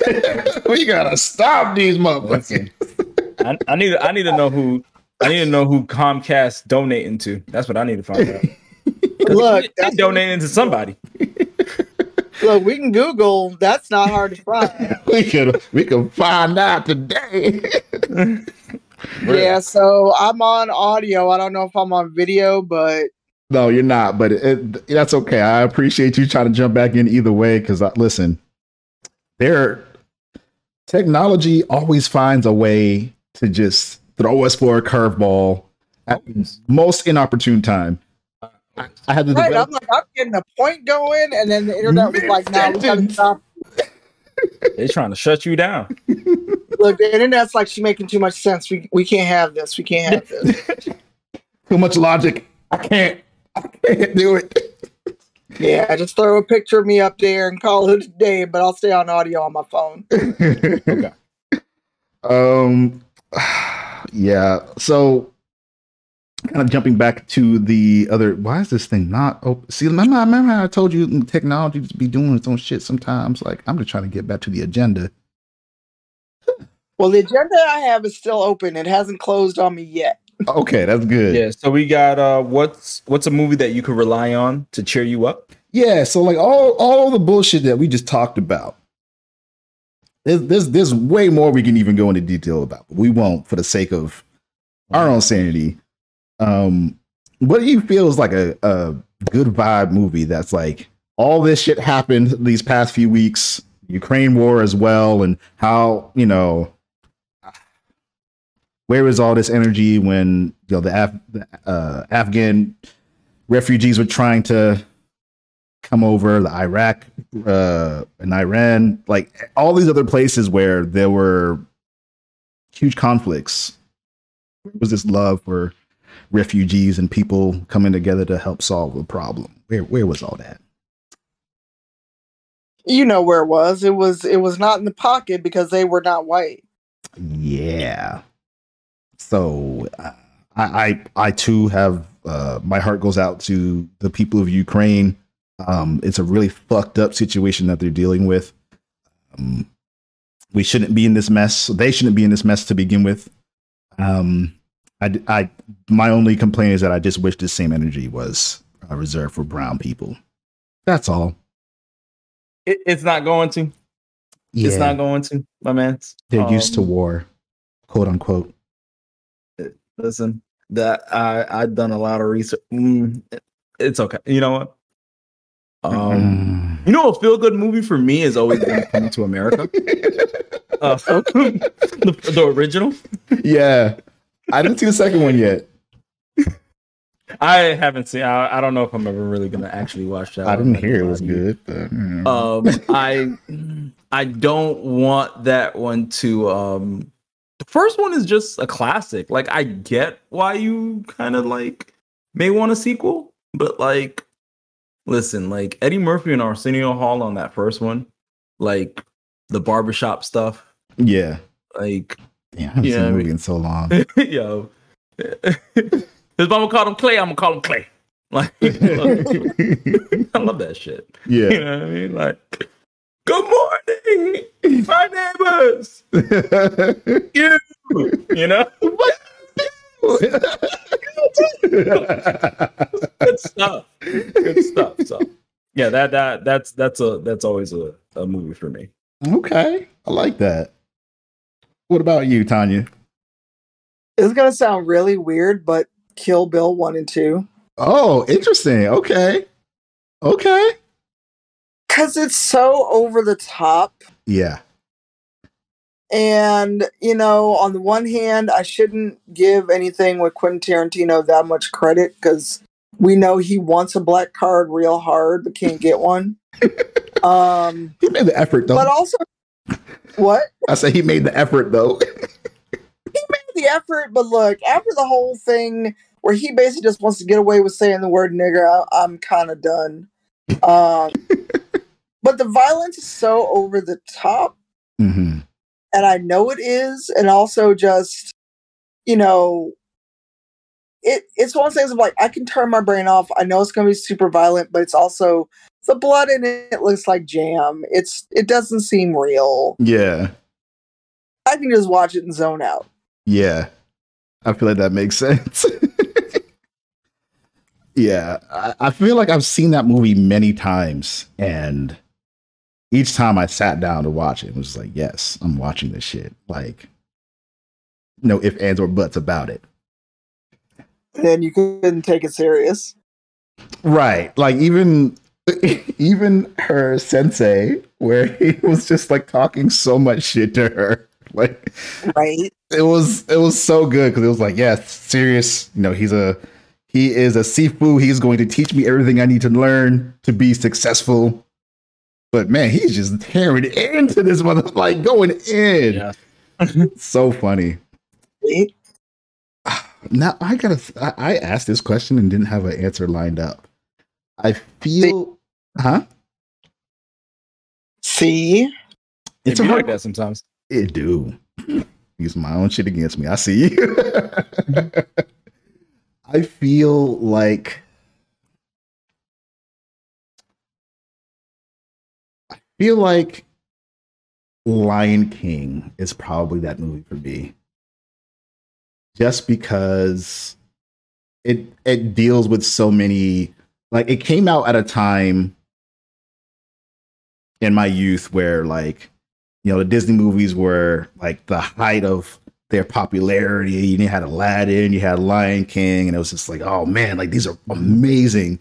But I feel like I can still watch that movie and still get that like nostalgic feel, and also still like that heart wrenching feel from the beginning of like the loss, but then like you know the journey to becoming an adult and and and coming to terms with reality and, and doing something about it. Like I feel like it was like a it's just such a good trajectory thing where it's like, man, stuff is real shitty right now.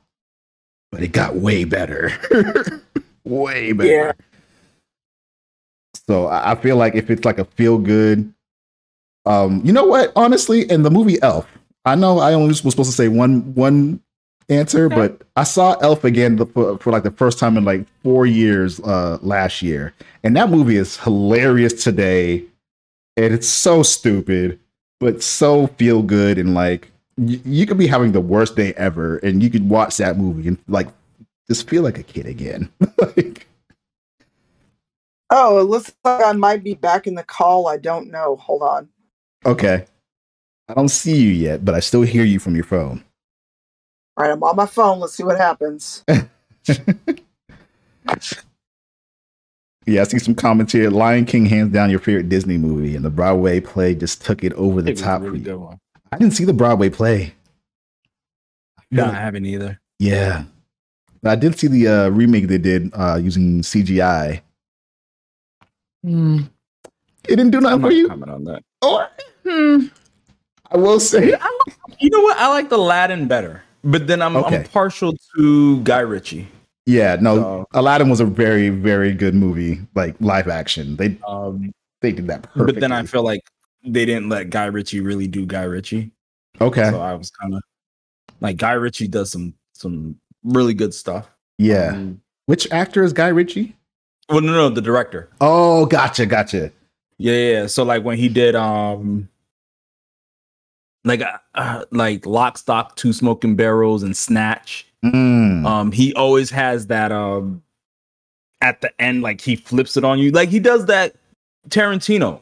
okay. Like he he he does he has that that like at the end, like it's like totally different than what you expect it would be. Yeah. And um, I mean, I get it because it's Aladdin, like it's a kids movie. Yeah. but Um, it they did they did um all right with it.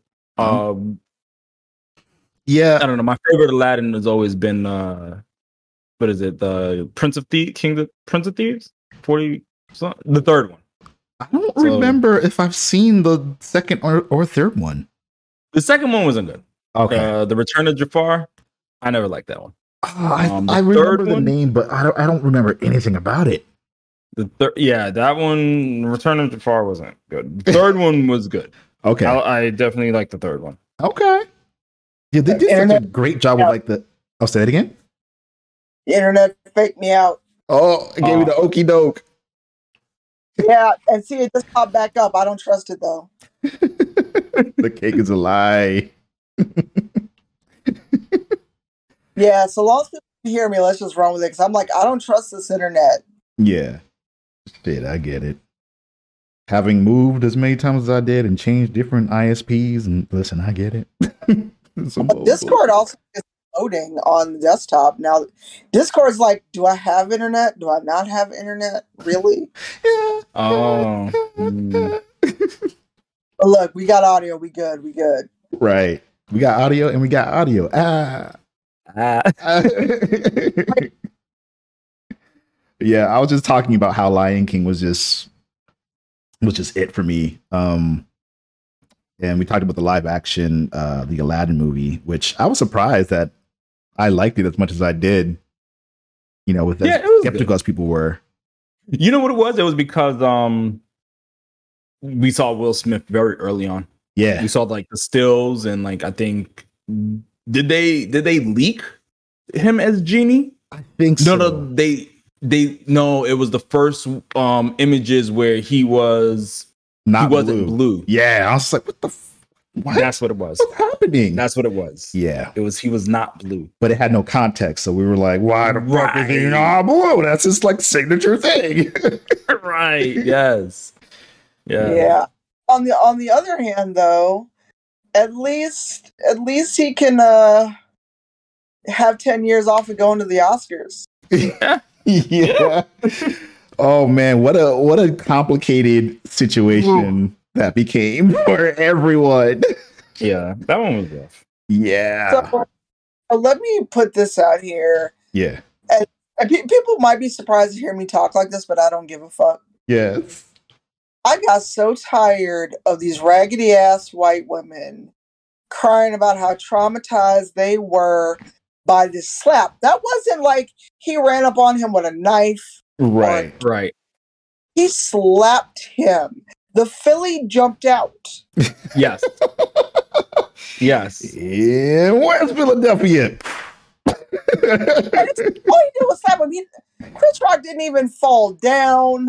Everybody's acting like, like who was that? That was like he could have died. what slapping are you doing? people die. And I'm just like, but these people are like making about that. I was traumatized.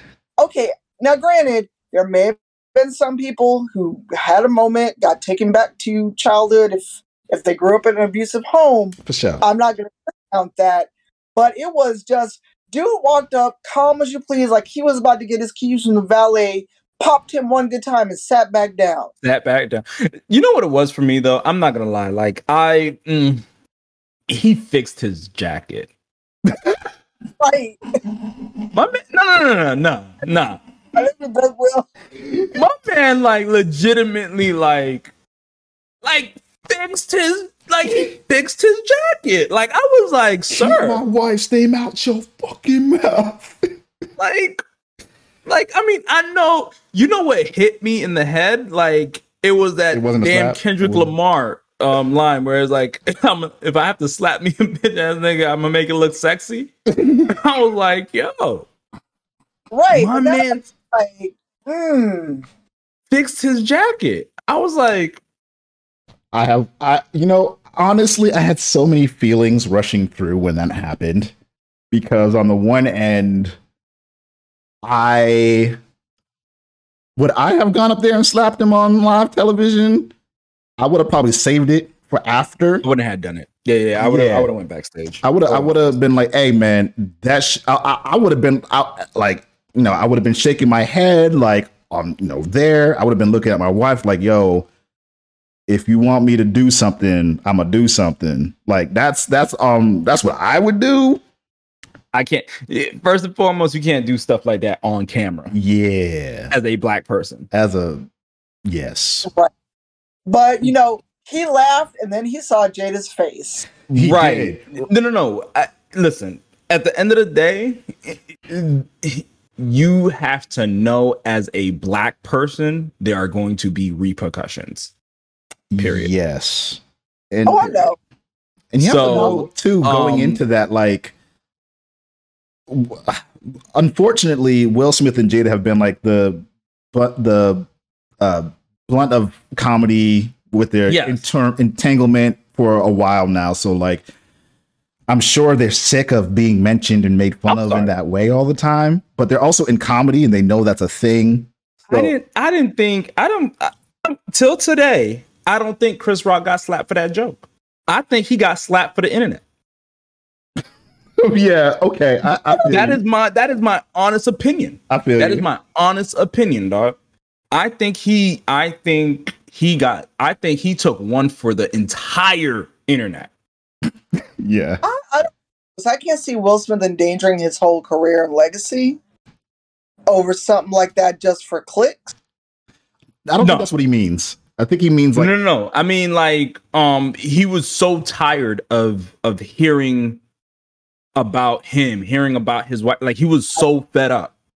Gotcha, gotcha, gotcha. Okay. Like, like, Yeah. you are the person that I see right now, but like, this is for everybody.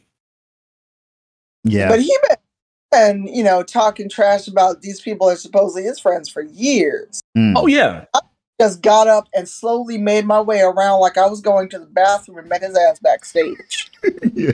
That's what I'm saying. That's what I'm saying. Because I do feel like there are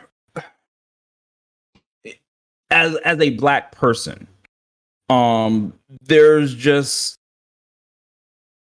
an extra light on you. Oh yeah. And granted, like, listen, we, you know, we got to deal with stuff all the time. We see it happen all the time. Yo, I was, I remember, like, I had to look at every other black like actor talk about this, Yeah. and um, I forget his name, but from he's in uh Atlanta. He was also in Get Out. Donald. Oh no. Um. No, I know the, what you're talking um, about. And and they were asking him about the slap, and he was like, "Bruh, like." Stuff like that happen every day in the hood. Just- right. like it just happened to happen here. Like I don't know. You know what I mean? So like I get it. Mm. I get it. But um there you you do have to take that backstage just so so you don't put yourself in a position like what he had to go through. Mhm. Um Yeah. you know, because I think that's the- whether he, you know, he needed to do it or not. I think that's that's up to him. You know, at the end of the day, Mhm. right? That's up between them, right? Like, I don't think it. Not everything's for the internet, Yes. That was a conversation that they needed to have for sure. Like, right? And not, and and I felt like because it happened in cameras, the internet got wind. Like, not everything is supposed to happen for the internet. and the And- Oscars, like all, all. Listen, Listen, uh, that the, all the the whole shit- world. right? All the shit that they've known other actors have done that's way worse than what Will Smith did, and how they're still kind of allowed to run free and do right whatever they but do. it's because it didn't happen in, in front of cameras and it's fucking. With you get what i'm money. saying Yeah. so like yeah. But You like know? bro couldn't even show up to the ceremony because he would have been arrested for being a fucking pedo. But they want to ban Will Smith for ten years for one slap. Right. And that's because, like Audio said, they got it on camera. They got it on camera. Mm-hmm. Yeah, I mean, it, it sucks that, you know, that this became a thing for people to sit there and dissect and and uh, I wish I had Critical Bar's clip of stay out of black folks' business. yeah. Yeah, so you know what? Um I felt like that when I saw it, and then I was like, you can't because they got it on camera in a white man's event. right. Yeah, absolutely. It- it's it's not the BET Awards. If it was the BET Awards, they had a black folks business. Straight up. No, no, no, real talk. yeah. Had the same. But you you think Oh, go ahead. react. I'm No, sorry, you breaking up a little bit. Oh, sorry. Let me pick up my phone. Um, I'm saying that you know, if that had happened in the BET Awards or Hip Hop Awards, it would have been the same reaction. I think it would have been similar. I, yeah, an that's a, be- just because it is Will Smith and and um And Jada and Chris Rock. Chris Rock, yeah. I think I think yeah. Um now if it was y- y- because it was them, I think wherever they would have been, if it was caught on camera, it would have got that reaction. Um di- listen, uh it, wh- I remember when Diddy freaking threw kettlebells at his damn uh son's coach for pushing him too hard and like that that got a certain reaction but like because they didn't get it on camera it died down quickly Mm, um but once you get something on camera it's just yeah. It's a wrap. it, yeah Yeah.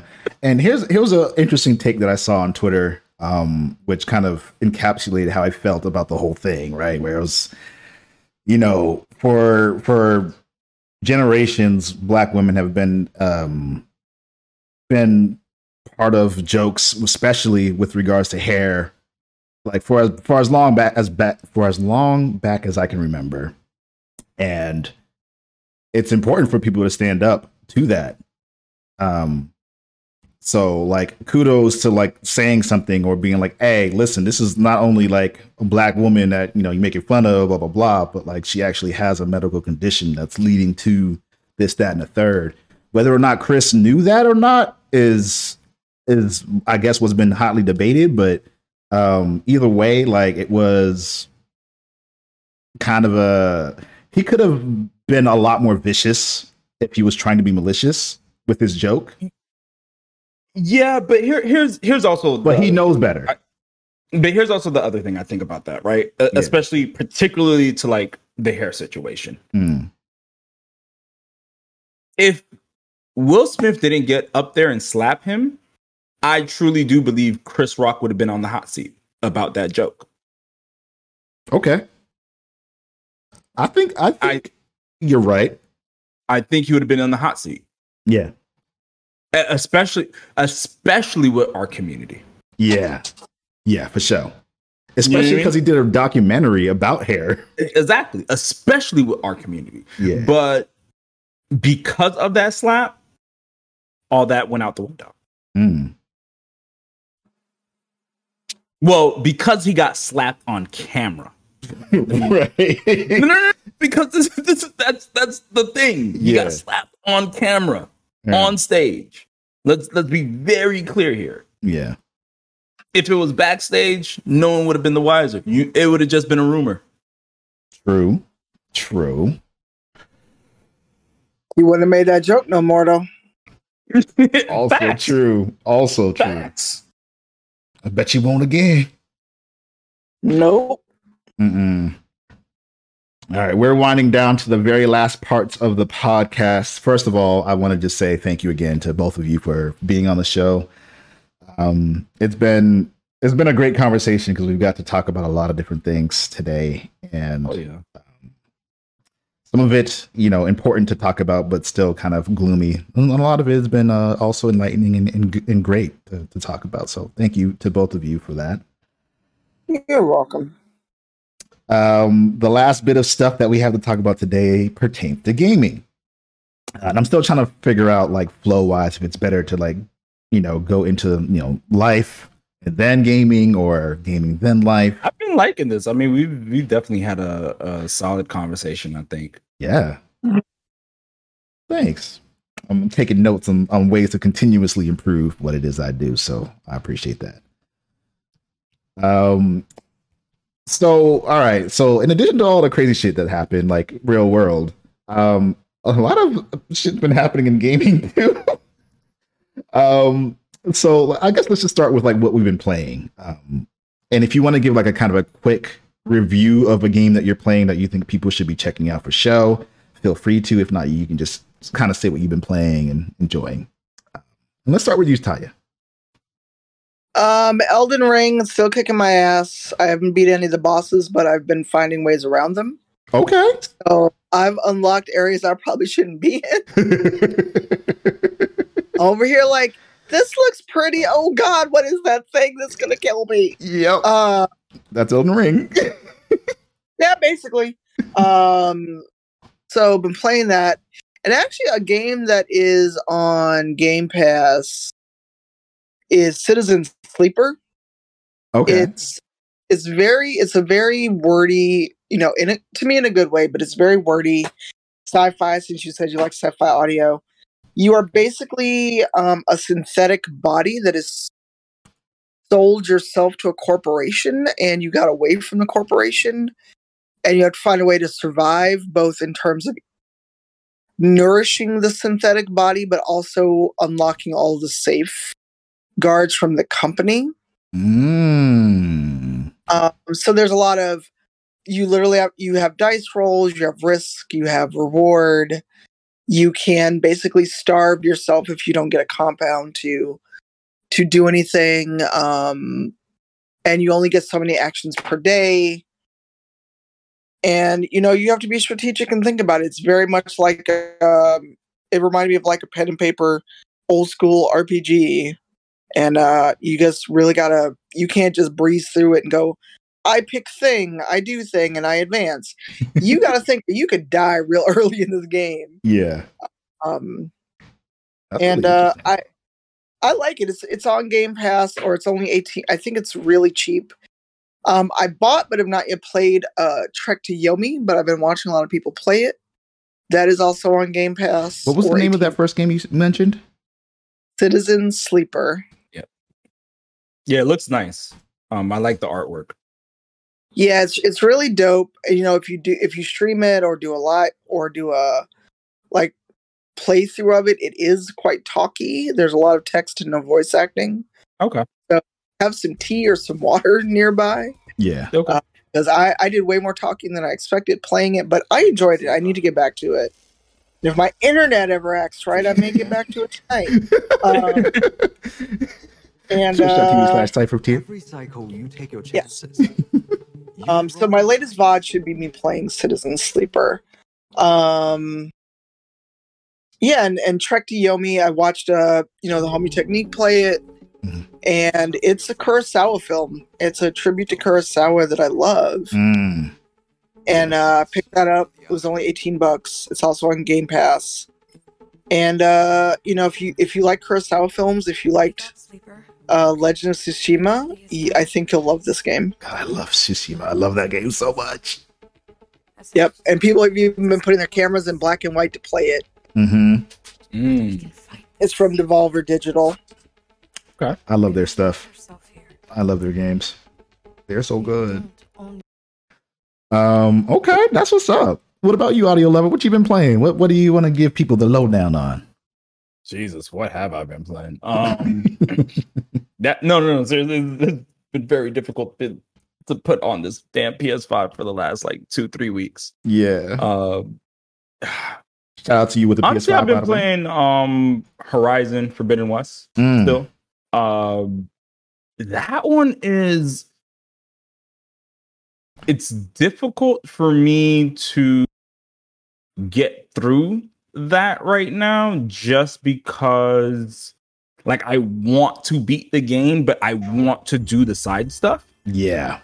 and I'm trying to balance that And like I know that that's always a balance with like a lot of other games that have side quests and, and like you know errands and things of that nature.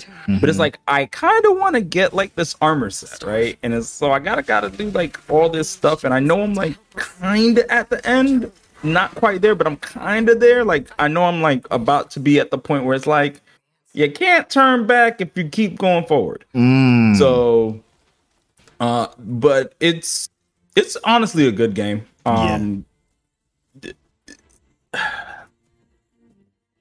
I I've also been playing uh Rogue Company. okay, um, I saw you on like, that my the other day. Yeah, as far as my multiplayer stuff, um, that's that's been fun. Um, the update, I, I like the new update that they did like two three weeks ago. Um, they cleaned up a lot of stuff, I believe. Um, I never played it when it. Well, I played it once when it first came out, and I I didn't pick it back up until like maybe a month or so ago. yeah. Uh, so those those two have been like the main things I've been playing, and then still I've been playing Ghost of Tsushima Legends. So good. Um, we gotta play that again because we played that last yeah, time. no, that's Yeah. that's that's like that's my jam. Like that. That's what I. That's why it's been so difficult for me to like play Horizon because like when I am ready to get on Horizon, like I know I have to like put a two three hour block minimum for this game. Like Mhm. if I cannot play for like an hour and then because it's just so much to take in yeah. and um you know and you you keep going west spoiler alert like you have to keep going west right um if you Forbidden didn't know West, forbidden west Yeah. um just to spoil it for you um i'm sorry guys but um uh so um you know i'm i'm in the west somewhere yeah. um not not completely out west but i'm i'm there Yeah, and man. and i realize i'm at the mission where like uh like i might just be going too west so let me uh Let me basically bring it to back. beat the game. Yeah, so that's what I've been playing. Um, and then oh, I actually booted up for the first time in like God knows since the game since day one. Uh, for the first time, I played uh Warzone. Oh, Um, I was in a uh trash trash can customs uh with the BTC, the Black Twitch Collective. Yeah. Shout out to them. Uh, we did that just last weekend, and it was we had team captains who were the sweats, and then you had the you know everyone they drafted, so we had a whole draft and everything, and um, you know the novices because I've never played the game. oh wow. Uh, so they, you know, taught us how to play or whatever. Um, and that was fun. That was fun. I died a couple of times. Um, I got a, I got like two kills with a pistol. Never was able to like pick up a gun um, anywhere. but uh, got some got some pistol kills on some people, so that was fun. Um, but yeah, that's what I've been playing. Love to hear it. Okay. Uh, as for me, I've been playing a lot of Genshin Impact. Um, I've been doing my best to tell anyone who has been playing it to try not to spend money on it because that's how they get you. Um, and it is it is heavy gacha. It's a free to play game for anyone who's unaware about how that game works. And you know, I, I'm liking things and not liking things about it. Um, So obviously, I've I've never played. So Okay. is it like more story driven, and that's how they get you? Um, Or it's more so like the characters that you unlock. Um, the way that you unlock them uh, is typically you have to basically buy loot boxes. Um, I'm never a fan of loot boxes. I hate them. I, I wish they weren't a thing, but I also understand that um, for free to play games, it can get harder to make money on a game. And at least, so one of the good things about Genshin Impact is that, like, A, there's a ton of content to get through, a ton of story stuff to get through. Uh, They're constantly making free updates available to you. So, like, you don't have to. You don't have to focus on getting new characters. They give you a handful of them to like play around with, um, to do the basic things that you need to do in the game. So, in that way, like they've set it up where you don't have to pay to do any of the like actual cool stuff in the game.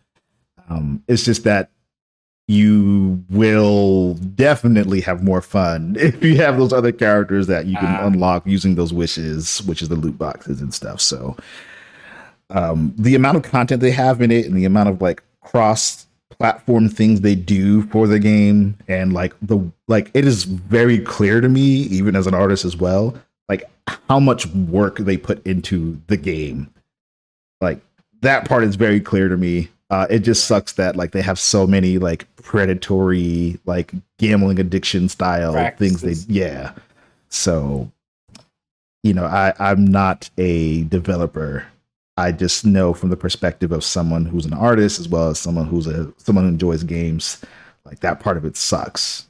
But I also understand that money comes from somewhere. And to do all those free things they do for everybody, there has to be some way to supplement that. Maybe Uh, Tanya, question- oh go ahead. No, I was gonna say, um, do you think and this is a question for both of you, do you think um any of that like those predatory practices will change? Um no, Not- no, no. like do you think like You cut out a little Cypher. What would you what were you saying? I Uh, said not, not intervention. Yeah, right. okay. Right. So not without an intervention. Yeah, I, I agree with that. I feel like um like I mentioned before, games that are free to play that do stuff like that get a bit of a pass because like it is free and like it's up to the player to have self-control type of thing. But some people like just like uh mentally can't if if that's the way to, to put that like there are certain things that trigger uncontrollable urges to do things that they know like scientifically will do. So like certain sounds that will play or certain like mm. visual stimulation that will happen when you do that thing. And for some people that's like a thing that they just cannot help. So I'm trying to be realistic in saying like they know what they're doing. They know how to like trigger people's response to do something. Um but I mean, unless, I, go ahead. because I always like the old one, right? So like the old mobile way, the old uh I think well not I think, but like uh Warframe still kind of does it where it's you know, you gotta wait. Mhm, Right? If you want it, you could get it immediately, or you gotta wait a couple of days. mhm, Um, and that's how it used to be for a lot of the the mobile games or whatever. mhm. Like you can you could progress quickly right now, or you gotta wait till your, you know, um thing like fills back up or whatever the case may be. Mhm, Uh, so I used to like that about like the free to play games mhm, um, and how they utilize that. mhm. But like nowadays, I feel like skins are expensive. Like, Five dollars for a skin, That's on the low end, bro. Like- not- like that's expensive, man. I don't know, like like for a skin, a singular skin. like five ten dollars for a skin, that's expensive. Um, Yeah. like I can't even take that nowhere. Like that stays in game. And, like Yeah. I have to hope your game, you know, stays around long enough for me to like really be like, yeah, you know. um, you know. But like, I mean, I'll pay for some characters or whatever the case may be. But like for a skin, like we're Mhm. the cosmetics. yeah. I mean, you know, I I think. uh, Listen, I'm not a developer, so I don't. I've paid for skins in games, so like I can't even say that I will never do it. But it was only for like a thing that I knew I really wanted, and like it was a premium skin. I knew I had to pay for it. But like, you know, Warframe, for example, the the example you gave, um, I think they've probably got like the the free to play model down. Like they figured that out how to make everybody happy. Like if you want to pay money to like skip ahead for all this stuff, you can. But like otherwise, you can unlock all this shit for free. That was one of my favorite models.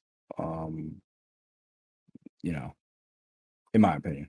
Yeah, yeah, yeah. Absolutely. not every game not every game not every game could do that i'm i'm fully aware Yeah, yeah, fully aware yeah. Um, so the last thing I had on here for the agenda was with regards to uh Square Enix. Oh yeah, but before we get to Square Enix, sorry, one more thing. Uh Tana, you mentioned Elden Ring earlier, and uh I'm obsessed with that game. Absolutely obsessed. I can't stop playing it. I can't stop thinking about it.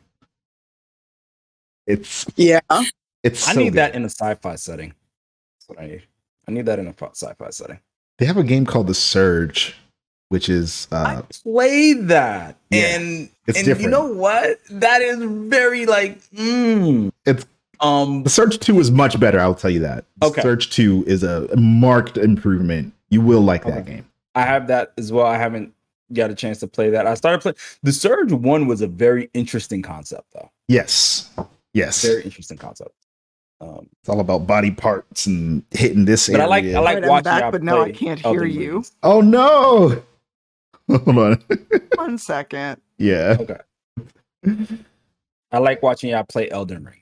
Yeah, oh man. I don't dude. know if it's something I would play. You seen the bullshit I dealt with, huh? Yeah, yeah, yeah. Oh yeah. You, serious? Kesa. I I'm I will I'll watch y'all play that all day. 'Cause I don't think I it's something. I don't know. I don't You know. if watch how you play it too, because she be avoiding the bosses. I Are don't you know back? if I'm ready for that kind of commitment. Yeah. Can you hear us now, Cypher? Oh, see, this is what I'm talking about. Technology. Technology. I love it, but goddamn, y'all be getting on my nerves. Yeah, man. Um, but yeah, Elden Ring is a is an absolute like if you if you're okay with a little bit of pain, highly, highly, highly, highly, high. Like I haven't, I've got, probably got like sixty or seventy hours There into the go. game, and I feel like I didn't scratch the Oh, you hear? You got? You're there? Can you hear us? Yeah, my headphones went to sleep. Oh, Ah. that's fun. that's always fun. yeah, Uh, they were like, "You ain't using us. Good night." yeah, I was just gushing about how much I also love Elden Ring. I I do love it. I still get a little frustrated and I I like streaming it, but it just gets tiring of people coming in and want to give you tips when you ain't asked for it. Uh, They Mhm. trying to backseat. Yeah, that's that is Oh, the backseat absolutely. game. I feel like that would be one that people want to back because it's just so popular right now. yeah. Uh, like I've, I've noticed that people will be like, "Oh, well, why didn't you do this?" And did you know you could do that? And I'm like, bro, I'm just trying to watch the stream. Like, why the hell? And I don't want to be rude to someone in someone's stream, right? I don't want to be like, "Yo, Be shut the hell up." no, Like, no, no, be rude. I'll be like, "Who asked you?" I'm a little more lenient, and people are like, "Oh, well, I'm actually trying You're to do a nice. next. I'm trying to do a You need next bill, so why don't you shut the fuck up?" No. No, you didn't just give me a sword. I'd be like, "But did he ask you though? Get the fuck out of this chat." uh because uh no man's sky i have streamed it exactly once and that that that's got a high learning curve and i knew that that is hmm that is but somebody came in and just started telling me how to do shit and i was like i've been playing this for 30 minutes Give me a this didn't chance. last a whole hour yeah. That's when I have to get back into No Man's Sky. Yeah. yeah that's that's also dj's fault hmm Definitely. Yeah, he he he actually got me um interested in playing. Um, what is this damn game? Star Not, Citizen. uh, Star Citizen. Yes, hmm yes. Um, because I have a matter of fact, because I bought this for um Elite Dangerous. Mm, the wholeness you did, you did it. So um, I was watching the stream the other day. I was like, yo. Um and and Elite Dangerous is like they're not um supporting console right now, whatever the case may be. Mm. Um, so I was like, I'm, I'm looking for something new. And and he's playing Star Citizen, and I'm like, oh my god, what is this? Like, I kind of want, I want this. Mm-hmm. I DJ has, has gotten he he truly is being an influencer. I don't know how he feels about the word, but I'm like, dude, bought that. Star Citizen. Oh, yeah. I bought Elite Dangerous. Yep. 3D printer. right. no, he's he's a very uh what's the word? infectious uh personality. So it- it's like Mhm. you, you see that joy in him and you're like, I want to experience joy. You should get DJ on here. oh yes. I we've uh actually has he been on the Black Oni podcast before? I don't think he has either. We've again another person that I've collaborated with multiple times on multiple things. Uh, we even had the Chocolate Thunder podcast as a thing. Um, I don't think I've had him on that. Sh- That's show. what it was. Because I was like, I thought I saw you on something, but it was the Chocolate Thunder. Yeah. Yep. And you know, eh, there's uh I do miss that podcast. The the only reason we aren't doing it now is because we can't settle on a name. we I thought Chocolate Thunder was the name. it- so I'll, I'll just say Technique wants to change it because he wanted to do more with it, and sometimes people don't take you seriously when you have a silly name like Chocolate Thunder. And you know, he that, that, those are kind of his feelings about it, and I love it. Like I think it's you know it's it's funny. It's also like Unique. unique, but you know, like you know, going into it, it's like it's about to be Right. some chocolatey people telling us some cool shit, and they're gonna bring the thunder. Like that's that's just it. I mean, it is what it is. Yeah, we'll figure something out. I don't know. I don't know. Um, but yeah, let, let's let's look at the Square Enix because this this bombshell of them selling off all their shit aside from their Japanese division was like yeah, I didn't see this one Right? coming at all. so. Neither did I. for those unaware of the situation, uh, Square Enix sold off Eidos, Crystal Dynamics, and uh, all of their pretty much all of their Western studios to Embracer Group. Um, so games like Guardians of the Galaxy, games like Tomb Raider, games like Deus Ex, ASX, uh, Hitman. Hitman, Avengers. Well, they didn't specifically say Avengers in the the title and the the story, but um, you know, it Marvel and Crystal Dynamics are the ones who are working on that. So, Right. and they sold it for what was it, three hundred million or something like that, which is like Oh, I, don't- I don't remember the price point. super low for It, I think it was 300. Yeah, you're right. yeah. Meanwhile, like Bungie got Sony bought Bungie for like what? What was it? Three Three billion? Three billion. I was like, wait, what's happening here? This is not enough because y'all got these blockbuster titles that are making money and like IP that's been in resting stage, like Legacy of Kain and what was the other one I was thinking of? They, they got a lot of stuff. So I'm kind of glad that they did this because I feel like Square Enix has been spreading themselves thin for a while now. But I'm also like, what's going on over there where you had to sell this stuff at a loss? Yeah. I mean, I feel like just the Lara Croft franchise is like 300. Right. Alone, at least. Um, just because how how sh- that franchise is so transmedia. Right. Um, like every like it's not just video games. They've done movies, they've done novels, they've done comics, Mm-hmm. they've Mhm. done they've done Halloween costumes. Like they've done right. it. so Cosplay. Yeah.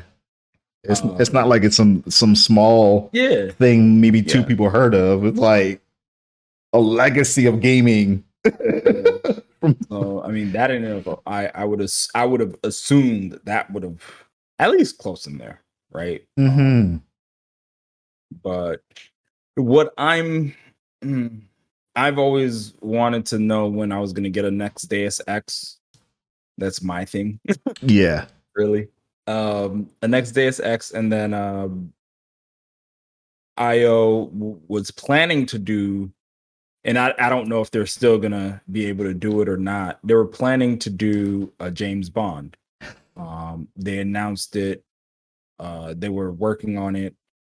I don't. They were it's been at least two years since they announced that. So I don't know if um it's because of that Amazon MGM deal or if it's going to be this deal. Mm, Um, if they're still going to be able to move forward because you know they've done an incredible job with Hitman. So to have you know a a James Bond would have been really interesting. I agree. Um, but yeah, I mean, but also like let's see what what new things they could do with with that with with those um studios. Yeah, maybe with more of a focus, you know, from them. Like I've talked about Avengers many times on this channel, on this podcast. I feel like I'm I'm the poster child for Avengers at this point, but like the amount of potential that that project has and has had for a long time is like staggering. And I know for a fact if they have the resources to like do all the things they know they need to do to fix it, it would have already been done. And I don't know what's going to happen with this acquisition. Like, if they're just going to be like, all right, this this license costs too much for Marvel, so we're just dropping this whole shit. Like, I can see that being a thing because Marvel, I feel like Marvel licenses are expensive. yeah, I, I feel like the they would be expensive. to say the least. And like, it would only benefit Marvel if they could actually like let them just do the shit.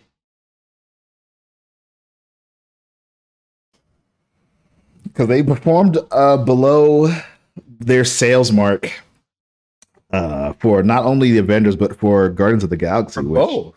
yeah, Oh. which from Guardians, I kept I haven't haven't played it yet, but I kept hearing from everybody who played it that it was phenomenal. Yeah, everyone says that one is solid. Yeah. But what what did they compare it to? Like, did they compare it to Spider-Man sales or? I think they compared it to what their sales expectations were based on how much they spent to make it. Okay, Oh hi. Oh, welcome back. there we go. Yeah, the internet was fake out. It was like here's your ten minutes, lol. oh my god. They won't let you be great. Nope, sure won't. Well, what are your thoughts on the Square Enix acquisition and the studios under it and what that means and why and how? Uh, I have no idea of the why. Like audio, I did not see it coming at all. Right. And I'm concerned because as y'all were talking, I'm like, it feels like they just had a fire sale of all these franchises. right. Like, what's going on? That y'all just dump these major, and in the case of like, you know, Tomb Raider, 25 year old franchise. That you just let go. That you just let I'm like- go. that that's like the employee that you're only getting rid of them so you can get that money back because you paid them too much. right. But like That employee, but they make too much money for the bottom line. Right. Yeah. No, they, Tomb Raider makes them a lot of money. Yeah. Listen, to the point where I like, yo, I wish I had me a company. I wish I could have got me a loan. Right. Like I would have been like, yo, I'd have hit you up like, yo, yo, if we known, let's see if we could get this loan and, and buy us some Tomb Raider real quick. I ain't buying that shit yesterday. like, what do you mean? For that. I mean, if I could get the money and buy Activision and get rid of Bobby Kotick in a very public way, I'd do it. Oh yes, that would be worth it just just to do that. just to get rid of that motherfucker. Oh, that Yeah. infuriates me in so many ways. Well, that, but uh, it's interesting to watch all these people that uh were all fuck Blizzard, fuck Blizzard. Oh, but I see you playing Overwatch 2 demo. Ain't it? It's like, hmm, guess that only went so far, huh? Views though. I gotta sleep at night. yeah. Yeah. Yeah. And and even even so, like I've I I for the sake of some kind of semblance of trying to understand how and why Overwatch 2 exists, I like watched some footage of the beta and I was just like, so it's Overwatch, but you added a campaign mode to it. Yeah, I seen stills and it looks the same. So I was like, am I really gonna click on it? Like I I don't know. I I was never an Overwatch person for real, for real. So hmm I I I I love was- yeah. Overwatch. I mean, I'm a very casual person. I've got some merch, but I've also got friends who worked on the game. hmm So it's the, you know, at least for like Overwatch and, and Diablo 4 whenever it's out, it's that we know the company as an entity ain't shit, hmm but goes back to there are human beings who make the game that ain't did nothing wrong That part. that still got to get up and go to work while their whole office life is scrutinized in the court of public Right. opinion. hmm And it's like my buddy who's on Diablo 4, because somebody's like, well, why don't you just quit? Because he's like, I'd have to literally leave the country. Right. I'm on a visa. Right. Mm. And beyond that, just quitting is a little bit harder for some people depending on what their financial situation is. Right. Like I've even known people, myself included, who have been hired or commissioned or worked on some like crazy products, phenomenal stuff. But when it comes to like getting a uh, another job outside of a very specific thing, it, it can become very difficult because then you get kind of pigeonholed into that. And Well, that, yeah. And, and there's another. people want, Go ahead. oh, go ahead. No, you go ahead. uh, there's another layer to it that a lot of people don't fully understand as well, where there are sometimes NDAs that are written that lock you into a situation where you're screwed if you do, screwed if you don't type of thing. But it's way worse if you, you know, go against this NDA or go against this particular group of people. Um, or even contracts that that won't allow you to make moves to other studios. Yeah. right? For a finite amount of time. Hmm so um and in, in this climate right now too just just the way you know prices are going up it's it's very difficult to to sit here and say yeah i'm gonna i'm gonna quit something. Hmm um, i might have to take My whole family's lo- relying on this income.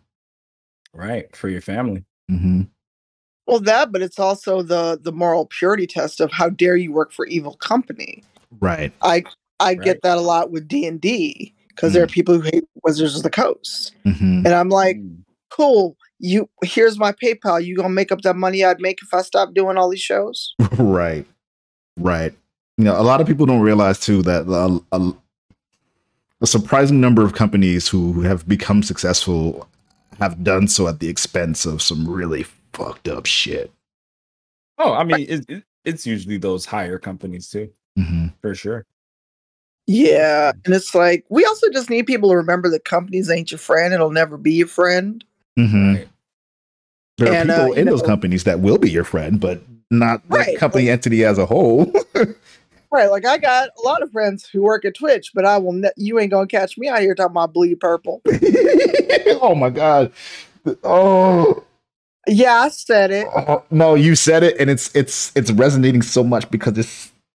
I'm sure many of you who are on Twitch here understand and know like what leaked and what got found out about what they're planning to do with partner contracts and with their platform. Basically, TLDR, more ads for y'all to watch through, even if you are subscribed.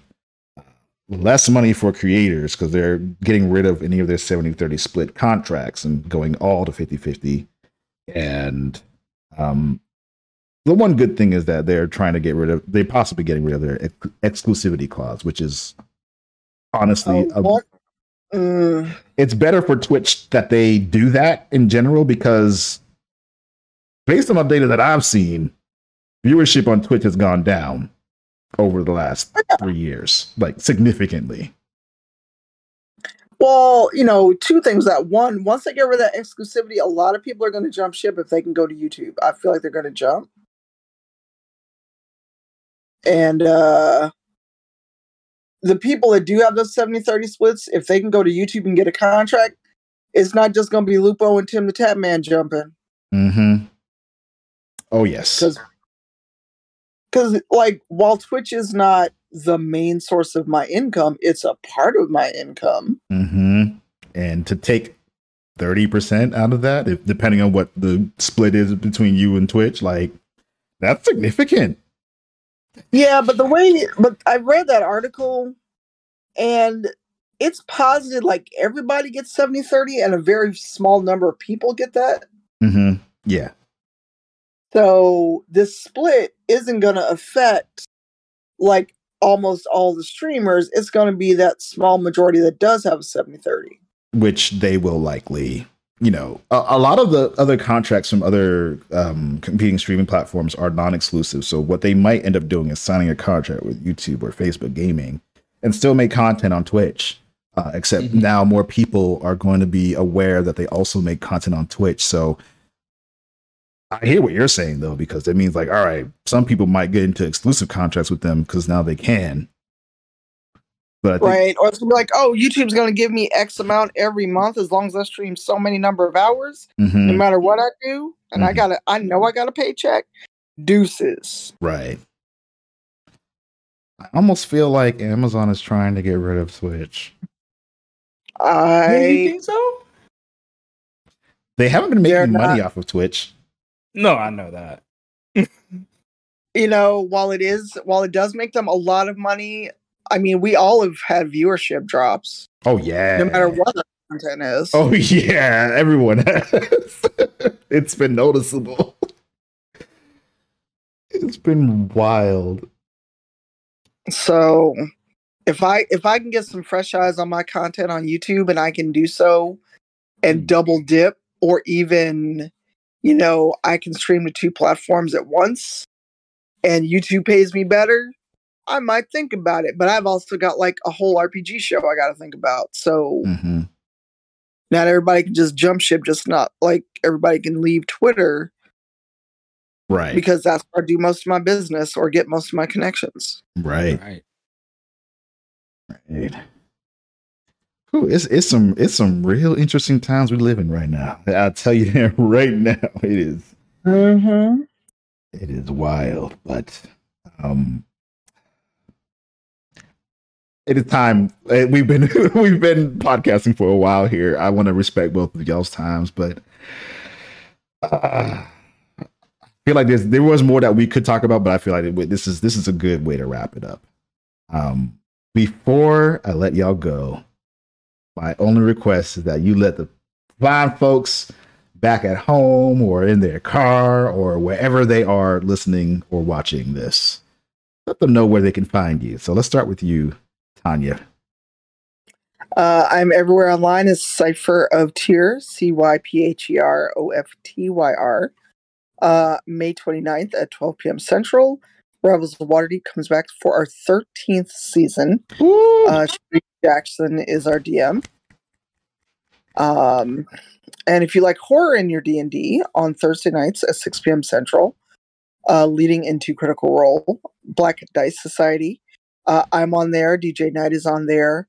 Mark Meer, the voice of Commander Shepard, and uh, B. Dave Walters is our DM, and we've got uh, some guests. Jason's Carl, who works at you know works at Renegade, who puts out Vampire the Masquerade. We've got uh, Becca Scott, uh, Sage Ryan, and Noura Ibrahim, and that is Thursdays. Every Thursday, unless something happens or we're traveling for three hours. And then whenever my internet acts right, hopefully probably tomorrow i will uh i'll try to get in some more citizen sleeper or uh if i can get my office in one piece maybe stream some more 3d printing Nice. I like it. And uh once again, let me know how uh your your cannibalist adventures go tonight. yeah it'll have to be a text message though yes. uh audio lover, where can they go to find more of you? Hold on, hold on. But I didn't hear none of this um into the motherlands. Oh, what was it? into the motherlands right now we are on hold until we get info from twitch for more stream show but while we were live uh, our art director pleasantly twisted put an update out so go if you can check out out on kickstarter Hey. Perfect. There we go. Loved it. A perfect timing. Wow. Wow. All right. Uh, I am the audio lover. You can find me at the audio lover um, on Twitch, YouTube, Twitter, and Instagram. Uh, I make content on YouTube as well as Twitch about gaming, GTA, uh, PS5, and Stargate. So, um, yeah, definitely Stargate. Definitely a lot of Stargate. You're gonna find a lot of Stargate on my YouTube um, here on out, people, because I just love Stargate. But um, also about gaming as well. So, um, yeah, just hit me up. Uh, the audio lover, a living organism, vibrantly expressing reality. Shout out to the BTC. Love y'all. Yes, yes. Thank you so much, both of you, for being here and for sharing your insight, wisdom, and time with this community. Um, been a while since I've done a podcast, and this is a great way to get back into it. So I'm really happy with how today's show went. And Number 100. yes, 100th episode. We got to have Woo. Cypher of Tyr on for that. So I'm really happy about that. And make sure you all go follow them uh, give them your love and support in everything that they do and i will catch you all on the next podcast which uh, if all goes well will be next thursday. So yeah. Thank you everyone for being here and uh, end